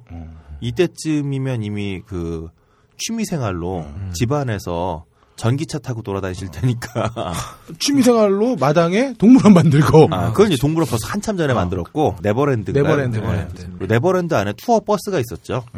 아이들을 불러서 투어 버스 타고 애들 몇 시간 그 집안을 돌아다니고 아우 땅값 비싼데. 근데 이제 이 형은 집안에서 집이 워낙 넓으니까 전기차로 이제 이동해가면서 커피 한 잔 뭐 이런 거 하러 다니시던 커피 마시러 전기차 타고 부엌으로 가는 그렇죠. 그 시절이었는데 괜히 싫어지는데요. 근데 얘기 들어보니까 마이클 잭슨이 그 돌아가실 때쯤 해서는 뭐 그 가지고 있는 재산이 실질적인 재산이 거의 없었대요. 다 빚이었고 그래서 뭐 판권들 자기가 갖고 있던 비틀즈 판권도 팔았죠. 넘겼죠. 네, 굉장히 많이 갖고 있었는데 50% 가까이 갖고 있었는데 다 팔았고. 네, 뭐 수많은 보석과 집들 다 날리고 뭐 그러셨다고 하더라고요. 근데 마이클 잭슨 재산 다 어디로 갔을까요? 재단에 가 있다는 얘기가 있더라고요. 소송으로도 많이 썼고. 그렇죠. 소송에 굉장히 많이 썼죠. 이게 소송에서 많이 졌어요, 마이클 잭슨이. 근데 마이클 잭슨 죽고 나서 가짜였다고 뭐 고백하기도 그럼 뭐해. 이미 졌는데. 그러니까. 하여튼 마이클 잭슨 형은 사실 정말 뛰어난 재능을 가지고 있었고 저는 정말 안타까운 분인데 사람은 그러니까 정말 미국식의 가십에 의해서 좋은 아티스트가 절단난 것 같아서 물론 뭐 이분도 좀 특이하고 그렇죠. 제가 제일 그 아찔했던 건 왜 아기 낳았을 때 팬들을 위해서 3층 베란다에서 애를 이렇게 밖으로 아무리 지가 꽉 잡고 있다라고 하지만 이분 그러니까 하여튼 여러모로 좀 슬픈 분이다. 자, 어쨌든 이 두 더 바트맨은 정말 대박이 났어요. 이게 심슨 가족의 이 히트와 맞물려서 정말 큰 히트를 했죠. 근데 이거 말고도 뭐 온 가족이 돌아가면서 노래를 하는데 호머 심슨과 바트 심슨이 함께 스쿨데이즈라고 척베리의 락큰롤의 어떤 시조죠? 네. 척베리의 대표작 스쿨데이즈도 엄청 멋있게 멋있게라고 하면 뭐 아주 만화스럽게, 네, 개구지게 잘 불러냈고 유명한 노래가 굉장히 많습니다. 빌리 홀리데이가 불렀던 God Bless the Child를 리사 심슨, 우리 똘똘한 딸내미가 굉장히 멋지게 불렀고 근데 뭐 이거 말고도 우리 마지 심슨 아주머니께서 마지 심슨 아주머니는 나중에 저 폴 맥카트니 형도 또 굉장히 좋아하시게 되죠. 이 첫 번째 앨범이 굉장히 크게 히트를 한 나머지 그 이후에 몇 번이 더 만들어지는데 사실 그 이후부터는 상업적으로도 그렇고 평단한테도 별로 좋은 얘기를 못 듣는데 두 번째 앨범이 아마 제 기억이 맞다면 비틀즈를 패러디를 했어요. 커버도 비틀즈의 그 페퍼 상사 본 것 같아요. 네, 그거를 패러디했고 안에 들어있는 노래들도 이제 비틀즈 노래를 많이 패러디했는데 폴 맥카트니 형이랑 맥카트니 형이 이제 우리 마지 아줌마와 듀엣을 하게 되는 말도 안 된다 진짜. 말도 안 되는 거야 이거 정말. 뭐 마잭 형이 내가 노래 만들어줄게 이러고 있고 그리고 여기 호머 심슨 피처링이 비비 킹인가요? 그렇죠. 네. 네. 난 비비 킹 옆에 타워 오브 파워가 더 놀라워. 그렇지. 그러니까 온원더러 매드사인이라고 스릴킹이라고 보통 블루스에서 그렇죠. 그렇죠. 엘버트 킹 그다음에 프레드 킹, 비비 킹. 상업적으로는 뭐 당연히 궁금한 게 여기 라이튼에 부커 T라고 되어 있는데 이 부커 T 프로레슬러 부커 T인가요? 아닌가요? 뭐 좋을 대로 생각하시고요. 그래요. 원원더러 베사인은 1968년에 아니 맞냐 아니냐고 좀 알려줘. 아니 68년에 부커 T가 몇 살이었을 것 같아요. 아 그래요? 아 집에 가서 구글 찾아보든가요. 그래요. 알겠습니다. 네, 부커 T 존슨은 MG5라고 하는 그 멤피스에 자리한 스택스라고 하는 전설적인 소울 레이블이 있어요. 아, 그 레이블의 하우스 밴드이면서 또 그러니까 하우스 밴드 이제 반주해주는 밴드죠. 근데 동시에 자신들의 앨범들도 뭐 어마어마한 그린 어니언이라든가 이런 어마어마한 그 소울 앨범들을 냈었고 부커티 존스는 지금도 활동하고 있어요. 아, 작년인가 재작년에 앨범 나왔는데 뭐 제가 듣고선 아 이건 올해 앨범이다. 아, 저도 얼마 전까지 WWE 해설하고 있더라고요. 썩고. 아, 죄송합니다. 네. 아마 이 부커티를 일본어로 읽었어요? 아, 아, 이 음란방이, 어우. 부카? 네. 드립붙다. 네. 어쨌든, 그, 아마 프로레슬러 부커티가 태어날 때쯤에, 아, 앨버트 킹이 노래한 본원더러 벨사인이 네. 발매되지 않았을까. 아, 예. 예, 본원더러 벨사인은 뭐, 그, 에릭 클랩튼이 있었던 크림. 크림이 리메이크해서 굉장히 유명하고, 이건 너무 많은 아티스트가 다시 불러서, 뭐, 따지기가 미안할 정도로. 그러니까, 블루스로부터 하드락에서 헤비메탈로 전환되는 그 시기에, 그러니까 헤비메탈로 가지 않고 하드락으로 남았던 아티스트들이라면, 웬만하면 거의 다 한 번씩은 카피했던, 그리고 연주했던 엄청난 곡이죠. 이 노래를 이제 호머 심슨 아저씨가 막 노래를 불러요. 네.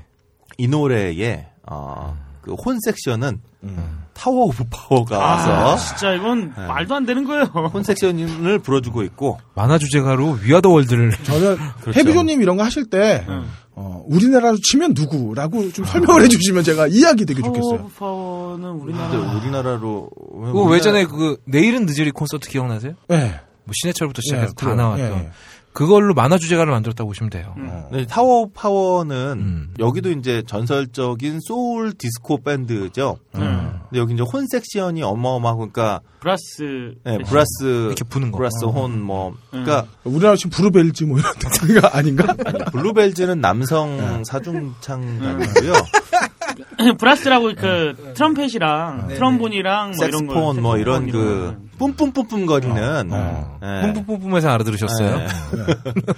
그 형들이 나오는 한국에는 정말 우리나라 그런 게 좀 없는 네, 것 같네. 한국에는 정말 이런 그러니까 마상원과 거학단? 그러니까 우리나라 요즘에 하는 거는 이제 커먼 그라운드. 네, 한국에서 뭐 커먼 그라운드가 있을 텐데. 근데 뭐 커먼그라운드가 지금 커먼그라운드가 이렇게 대중적이지 않으니까 그리고 SNL에서 나오는데 그러니까 타워 파워는 뭐 그 정도 수준이 아니니까요. 아, 그렇죠. 거의 뭐 비견할 수 있을 게 당시에 얼마 전에 내한하기도 있었던 부기 원더랜드를 불렀던 아 얼스윈드 앤 파이어랑 뭐 거의 그 쌍벽을 이룰 수 있는 지풍화 형급의 형들이다. 이제 졸라 쌍 졸라 짱짱 유명하죠. 네. 졸라 짱짱맨이 와서 투명 드래곤 밴드다. 네. 와서 저기 나팔 불어주고 있고 그 앞에서 목소리도 안 나고 그냥 기타만 비비 킹 할아버지가 오셔서 비비 킹이 네, 와서 기타 세션 해주고 갔다. 뭐 이런 거죠. 신중현 아저씨 와서 그렇죠. 검정 고무신 기타 리프 넣어주고 그렇죠. 그런 느낌. 성우가 노래 부르고 거의 그런 식인 거죠. 그리고 여기 뒤에 보면 이제 그게 비비킹이 물어봤었나? 진짜 요거 한마디 하셨나? 그 호머 노래 잘하는데 뭐 블루스 이름 한번 해보지 그래 그랬더니 예, 호머가 아 그럴까? 뭐 이러면서 뭐 그러면 내 이름을 티본 심슨이라고 해볼까? 뭐 이랬더니 티본 워커죠. 다가 뭐 끝에 가서는 아 그래 그 블라인드 레몬 제퍼슨이라고 하는 전설적인 블루스 아티스트가 있어요. 아 블라인드 레몬 심슨이라고 할까? 말했다가 아 아니지 블라인드 레몬 비슷한 건 뭐야? 레몬 라임 심슨으로 할까? 뭐 이런 말장난치시고 비비킹 앞에 와서 기타 치고 있는데 옆에서 이런 말장난하고 있는 깔짝깔짝 네, 이런 진풍경이 벌어진다. 네. 아 원래 기타 칠 때 옆에서 말 걸면 되게 싫어하는데 뭐 비비킹 할아버지는 뭐 그 정도 귀엽게 다 봐주시는 네. 두터운 손가락으로. 네. 장난치다가 진짜로 장난치다가 아마 비비킹 할아버지가 이렇게 싸대기를 날리시면 그 이분의 손 두께로 보면 고막이 사망이다. 사망이다 이건. 네. 비비킹 할아버지는 그 젊어서도 뭐 한 아주 젊었을 때 안 그렇지만 80년대 이후로는 그 서서도 기타 안 치세요. 잘. 네. 앉아서 치세요. 앉아서 그냥. 그리고 뭐 이분의 그 유명한 얘기 있죠. 뭐 아 그러면 뭐 라이브 할 때는 뭐 어떤 이펙터를 쓰시나요? 아하. 몰라 내 손가락이랑 앰프. 그냥 이분의 그 두툼한 손가락으로. 그렇지. 그냥 뭐 기타 줄을 문지르면 그냥 소리가 예술이다. 네, 뭐 이런 분이다. 생톤으로 다 조져버리는. 그렇죠. 아 뭐 얘기했으니까 좀 들어보죠. 네.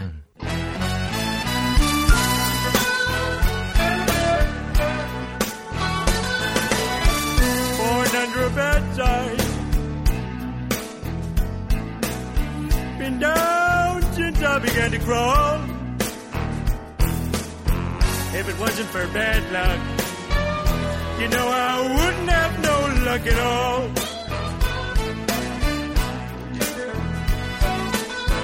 Hard luck and trouble been my only friend. I've been on my own ever since I was 10. Born under a bad sign.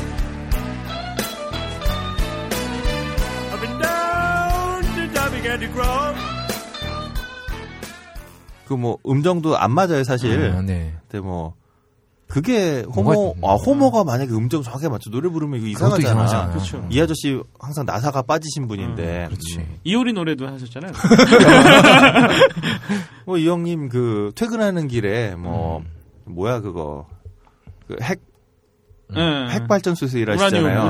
우라늄 하나쯤 그냥 옷에 넣으시는 뭐 이런 분인데 지금쯤이면 이제 슬슬 반응이 올 때가 됐는데 돌아가셨어도 이미 돌아가셨어야 벌써 돌아가셨어야 되는데 있다 이 병도 좀 생기고요. 네. 그렇습니다. 이게 뭐 이렇게만 하냐 또 리사 심슨이 네. 아까 말씀드린 것처럼 빌리 홀리데이 노래를 불러요. 네. 빌리 홀리데이. 네. 그런가 하면은 또 부부 노래도 해야 될 거 아니야. 마지 심슨과 호머 심슨이 함께 I love to see you smile이라고 노래를 부르는데 네. 이게 랜디 뉴먼의 노래예요. 근데 랜디 뉴먼이 이제 이 아저씨는 영화 음악도 많이 하셨고 70년대에는 가장 지적인 피아니스트 중에 하나였고 팝계에 뭐 이런 분인데 이분의 노래를 이제 부부가 함께 리메이크를 했는데 랜디 뉴먼이 좀 전에 말씀드린 것처럼 가수이면서 피아니스트잖아요. 근데 이제 랜디 뉴먼이 직접 오시지 못하니까 더 비싼 닥터 존 할아버지가 와서 또 피아노를 쳐주세요. 이게 뭐 지금 여기 뭐 앨범이 뭐 이래요? 그러니까 이게 뭐 와, 황당한 앨범이에요 이게. 정말 만화 음악계의 투명 드래곤이다. 아 그렇습니다. 오 상당한데요. 거기다가 그 여기에 그 몇 곡의 이제 창작곡이 있어요. 아까 말씀 그 마이클 잭슨의 Do the Batman이 창작곡이고, 네. 그다음에 이제 모닝 리사 블루스가 있고, 그다음에 딥딥 트러블이라는 노래가 있고, 끝에 이제 그 사이블링 라이벌리하고, 그다음에 Look at all those idiots라고 하니 이 노래들이 이제 다 창작곡인데, 끝에 이 Look at all those idiots하고, 그다음에 사이블링 라이벌리 요 두 곡을 만든 사람은 그 자이 윈딩이라고 하는 아저씨인데, 이 아저씨가 키보디스트이자 작곡가인데. 이분이 70년대 초반, 60년대 말부터 활동하셨는데 어떤 분들의 그 노래를 작곡하고 피아노를 쳐줬냐? 비지스, 올리비아 뉴튼-존, 도나 썸머, 피보 브라이슨, 이글스 라이브에서 키보드도 쳐주시고 도넨리 앨범에도 참여하시고 조지 벤슨 뭐 이런 분들하고 작업을 했던 분이에요. 근데 바트랑 리사랑 했다고요? 네, 바트랑 리사 노래하고 다음에 그 번즈 사장하고. 그 옆에 있는 스미더스하고 얘네가 부를 노래를 와서 작곡해 주시는 그리고 피아노도 쳐주시는. 아 근데 이렇게까지 하게 된 이유가 있을 거 아니에요. 그냥 짱짱 재밌었나? 그냥 짱짱이라서. 아니 심슨은 원래 짱짱 세기 때문에 그냥 앞뒤 없이 그냥 그런 거군요. 앞뒤 없이 그냥 온 거예요. 아 사실은 요 즈음에 그 개펜에서 GRP라고 하는 80년대 굉장히 전설적인 퓨전 재즈를 이제 이끌었던 GRP 레이블의 유통을 개펜이 했었는데 개펜 사장 개펜이잖아요. 이 아저씨가 아이디어를 해서 GRP 아티스트들한테 가필드 몇 주년 기념으로 앨범 하나 해보시죠 해서 앨범에 그 GRP의 기라성 같은 스타들 릴리나워나 아니면 나이안 슈어나 뭐 이런 분들이 와서 만화 주제가 부르는 앨범을 한번 냈었는데 이게 굉장히 큰 히트를 했었어요. 그래서 개팬이 볼 때 아 이거 의외로 된다. 충분히 상업적으로도 계산이 돼 있었던 거군요. 확신이 있었는데 거기다가 이제 섭외를 해보니까 어마어마한 사람들이 이런 어마어마한 분들이 그 만화 재밌는데? 내가 해줄게 막 이렇게 온 거예요. 이야. 이게 지금 그러니까 심슨이란 만화가 얼마나 짱짱맨이었는지를 확인할 수 있는 거죠. 지금 하나 또 들어보려고 하는 노래는요. 바트 심슨하고 호머 심슨이 같이 이제 랩을 하세요. 당시에 이제 제일 잘 나가던 그 DJ 중에 하나였던 DJ 재즈 제프라고 그러니까 왜 당시에는 요즘은 좀 많이 이제 사라졌지만 그 DJ가 무대에 올라서 그 스크래치로 묘기 보여주는 게 80년대 말 90년대 초에 이제 유행이었는데 그 스크래치계의 뭐 신 중에 한 분이었거든요. 이분이 노래도 만들어주고 노래도 스크래치도 직접 해주시고 프로듀싱도 해준 딥딥 트러블이라는 노래인데 이 노래 역시 빌보드 싱글 차트에 굉장히 상위권까지 진출했던 그런 곡입니다. 참 이게 무슨 일인가 싶어요. 저도 지금 얘기하면서 한번 들어보시죠.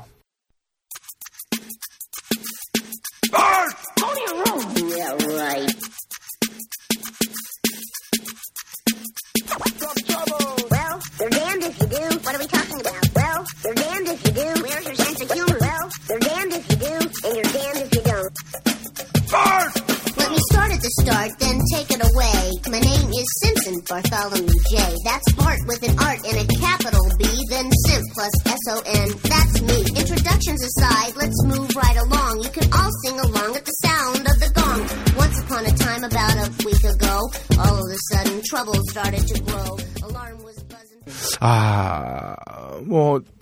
저는 한숨 자야겠다 이제 이 정도 되면 아무 얘기도 안 하시고 있어요 지금. 네. 뭘 알아야 내가 그래요.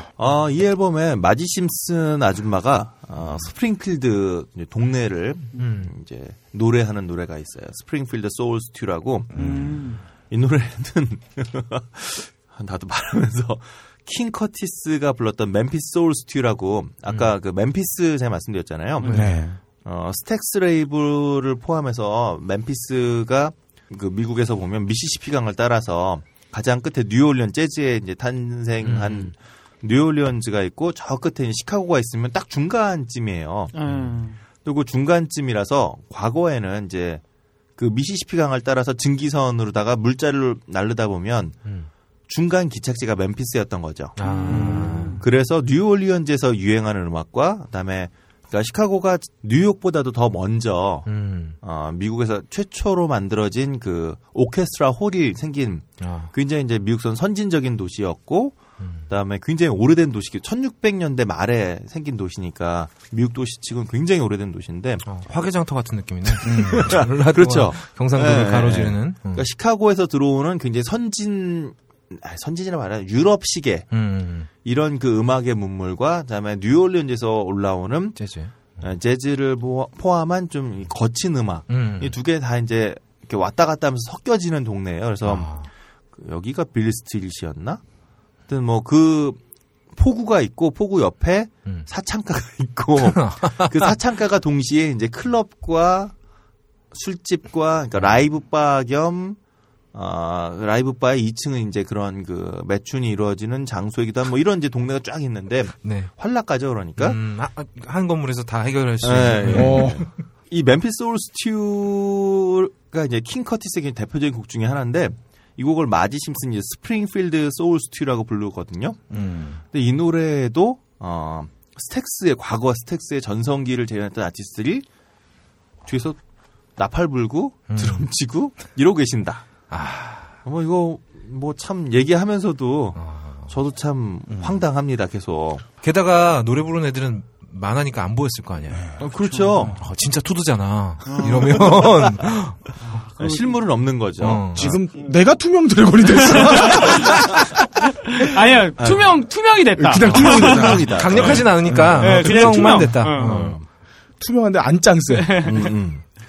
자, 그래서 오늘 이제 이 투드물계의 짱짱 앨범. 이건 정말 주인공의 실체가 없으니까. 네, 네. 네.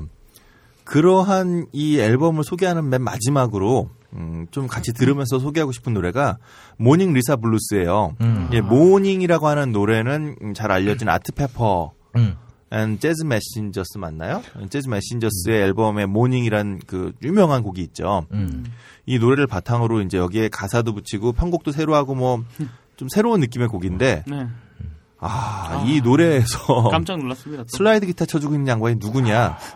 슬라이드 기타는 아시다시피 그냥 예, 지금 웅웅 이런 그 물론 굉장히 맛깔나지만 앨범 전체를 지배하는 건 아니에요 항상.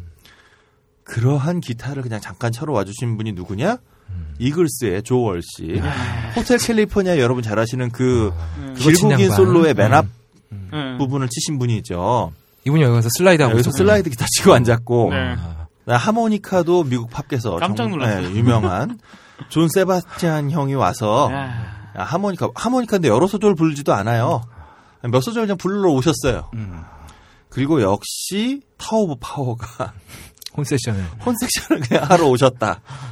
이거 너무하네. 그 리사는 아시다시피 심슨 가족에서 네. 색스폰 불잖아요. 그렇죠. 색스폰 부는 리사를 위한 노래예요. 그냥 리사 색스폰 불라고 노래 좀 몇 소절로 색스폰 부는 이 리사를 위해서 응원가, 네, 응원차 타워 파워가 와서 얘가 색스폰 부는 뒤에서 뒤에서 네. 야 슬라이드 누가 할래? 저요. 조월 씨, 조월 씨 너 할래? 그래 조월 씨 뭐 이런 식이 된 거죠. 그 지금 어떤 느낌이냐면 제가 지난주에 버디님 그 영웅본색 시리즈 때문에 영웅본색을 같이 보는데 우리 아들이 잠이 안 온다고 나온 거예요. 야, 아들 봐봐 이게 아빠가 중학교 때 어떤 그 당시의 시대상을 얘기하면서 군부독재 시절에 어린 마음에 어떤 그 분노를 이길 길이 없어. 내가 알아듣게 얘기를 해줘야 될 거 아니야. 지금 그렇다니까 지금 너희들이 못 알아들었겠네. 네. 근데 내 생각에 이 말도 편집될 것 같다. 그래요? 이런 건 편집 안 하죠. 예. 나는 뭘로 보고. 아니 중요한 건데 호텔 캘리포니아는 다 알잖아요. 알죠. 그 노래에 인트로에 나오는 그 유명한 기타 소리가 네. 조월 씨가 친 거라고요. 그 저한테는 어떤 느낌이냐면은 조용필의 그 고추 잠자리에 앞에 신디사이저를 친 게 누구야라고 얘기하는 거랑 똑같아요. 관심이 전혀 없죠. 근데 어떻게 저렇게 얘기를 신디랑 기타는 좀 네, 그래요. 그렇습니다. 네. 아유, 뭐 여러 계층을 대표하는 사람들이 나와 있으니까요. 네, 그렇죠. 네, 네 그렇습니다. 네. 자, 그래서 그래서 자꾸 김진 씨랑 조일동 씨가 친해지나 봐. 껄림의 책임도 있어 분명히. 차양년 씨의 책임이 크다. 무관심. 동감한다 내가. 무관심. 무관심 때문에. 원래 그 안 사람이 바람나는 건 박관양의 무관심의 책임이 크다. 네. 동감합니다. 아니, 그럼 나는 지금. 미안해 여보. 무슨 뭐 브로맨스에 야, 뭐야 나는? 여기 개판이다. 여기 막 상상하기 싫어. 저 편집 어떻게 하라고 그래요? 화가 나네 그냥. 모닝 리사 블루스 들어보시죠. 오늘 이게 맞죠?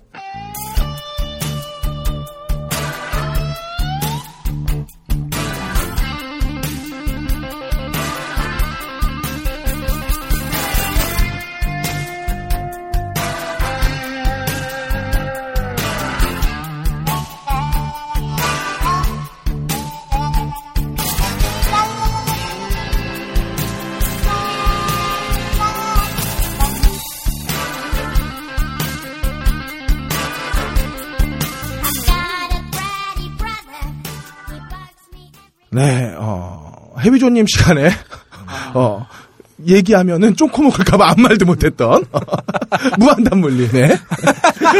음악 얘기할 때 빠지라 그래가지고, 그렇죠? 정말 빠지셨던. 무한담물리? 무비치라시? 말을 이렇게 잘 들으시는 분은 처음이야. 자, 무한담물님께서 말씀해 주시죠. 네.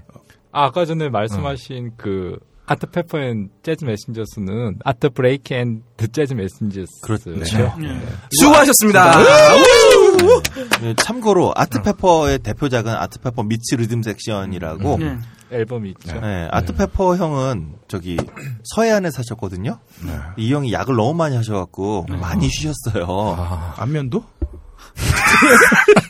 미국 서해안에 웨스트 코스트에 사셨는데 네. 박간 양반이 저 모양이니까 나라도 하이피델리티 가겠다. 네. 참고로 그 아트 페퍼 미츠 리듬 섹션이라는 앨범은 들으시면 정말 신나는 재즈거든요.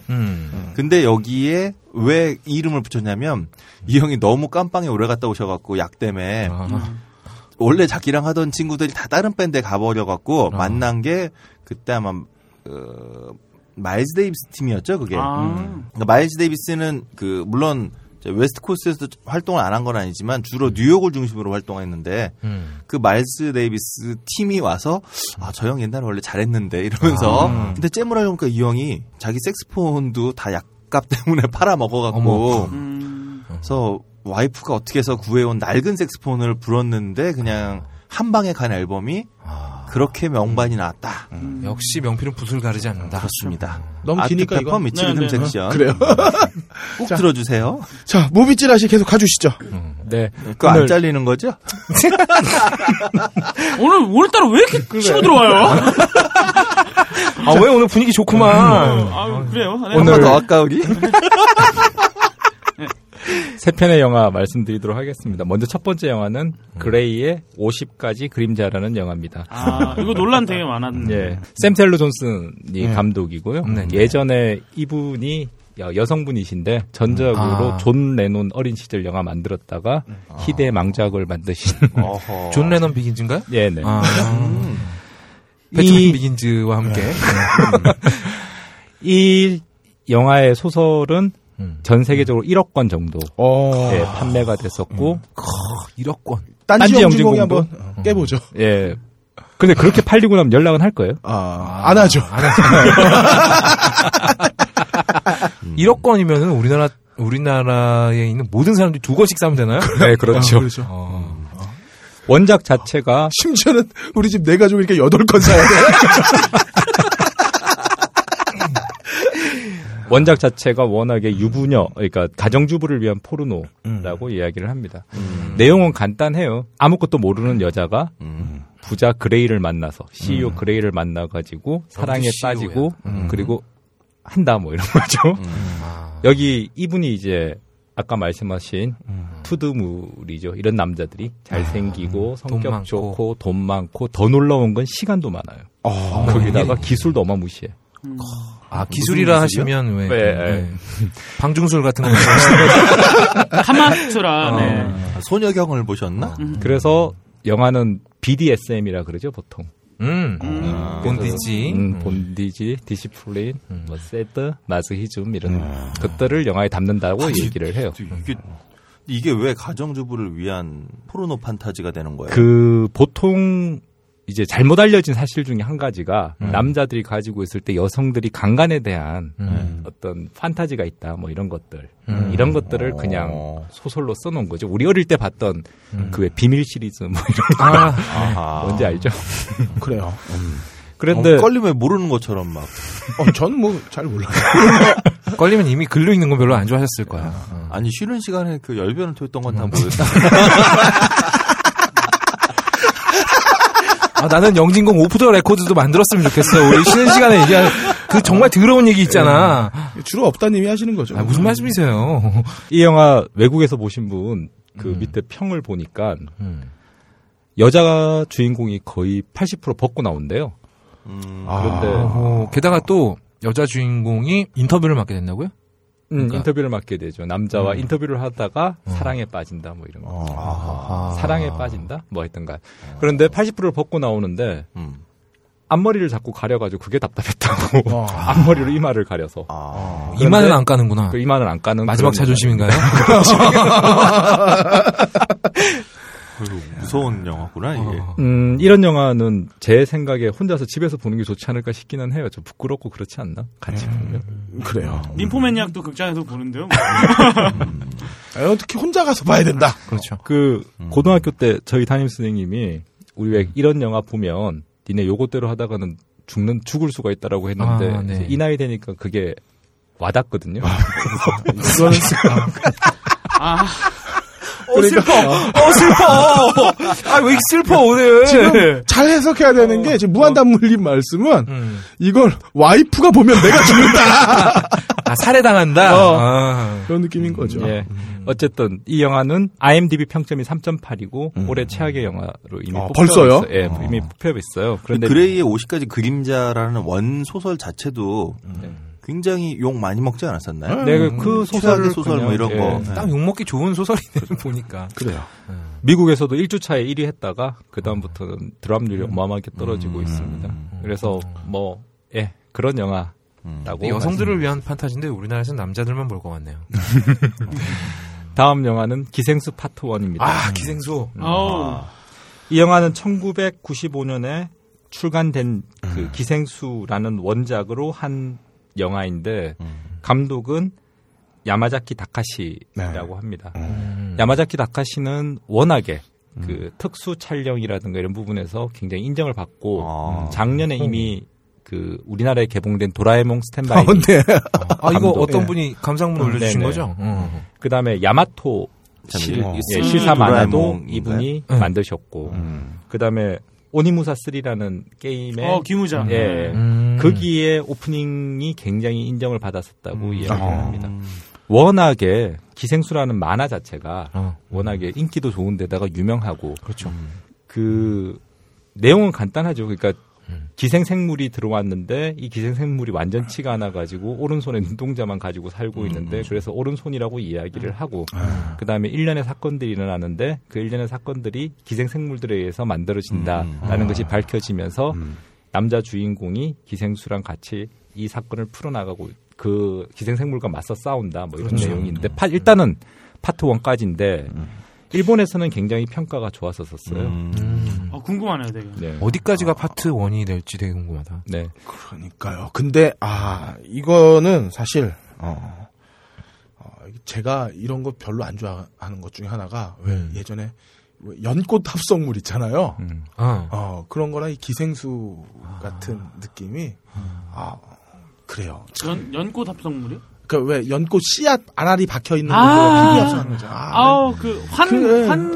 환공포증이라고 했는데. 이런 건 환공포증은 실제로 존재하는 질병은 아닙니다. 네, 없다 그러더라고요. 데이비 크로넨버그 감독 네이키드 런치라든가 혹은 치카마토 신야 감독 그 철남이라든가 뭐 이런 영화들. 촉수물이라 그러죠. 일본 특유의 그런 영화들. 근데 참 일본에 왜 그런 촉수물 그러니까 우라츠키 동자 같은 게 우라츠키 동자 같은 게 왜 나온지는 혹시 얘기 들어보셨어요? 그게 어떤 분 분석에 따르면 일본 사람들이 그 외국인들의 사이즈에 대해 가지고 굉장히 콤플렉스가 있다 보니까 나 이런 거 차고 있으면 니네만큼 할 수 있어 뭐 이런 것들을 보여주는 거다라는 해석을 논문으로 발표를 하셨더라고요.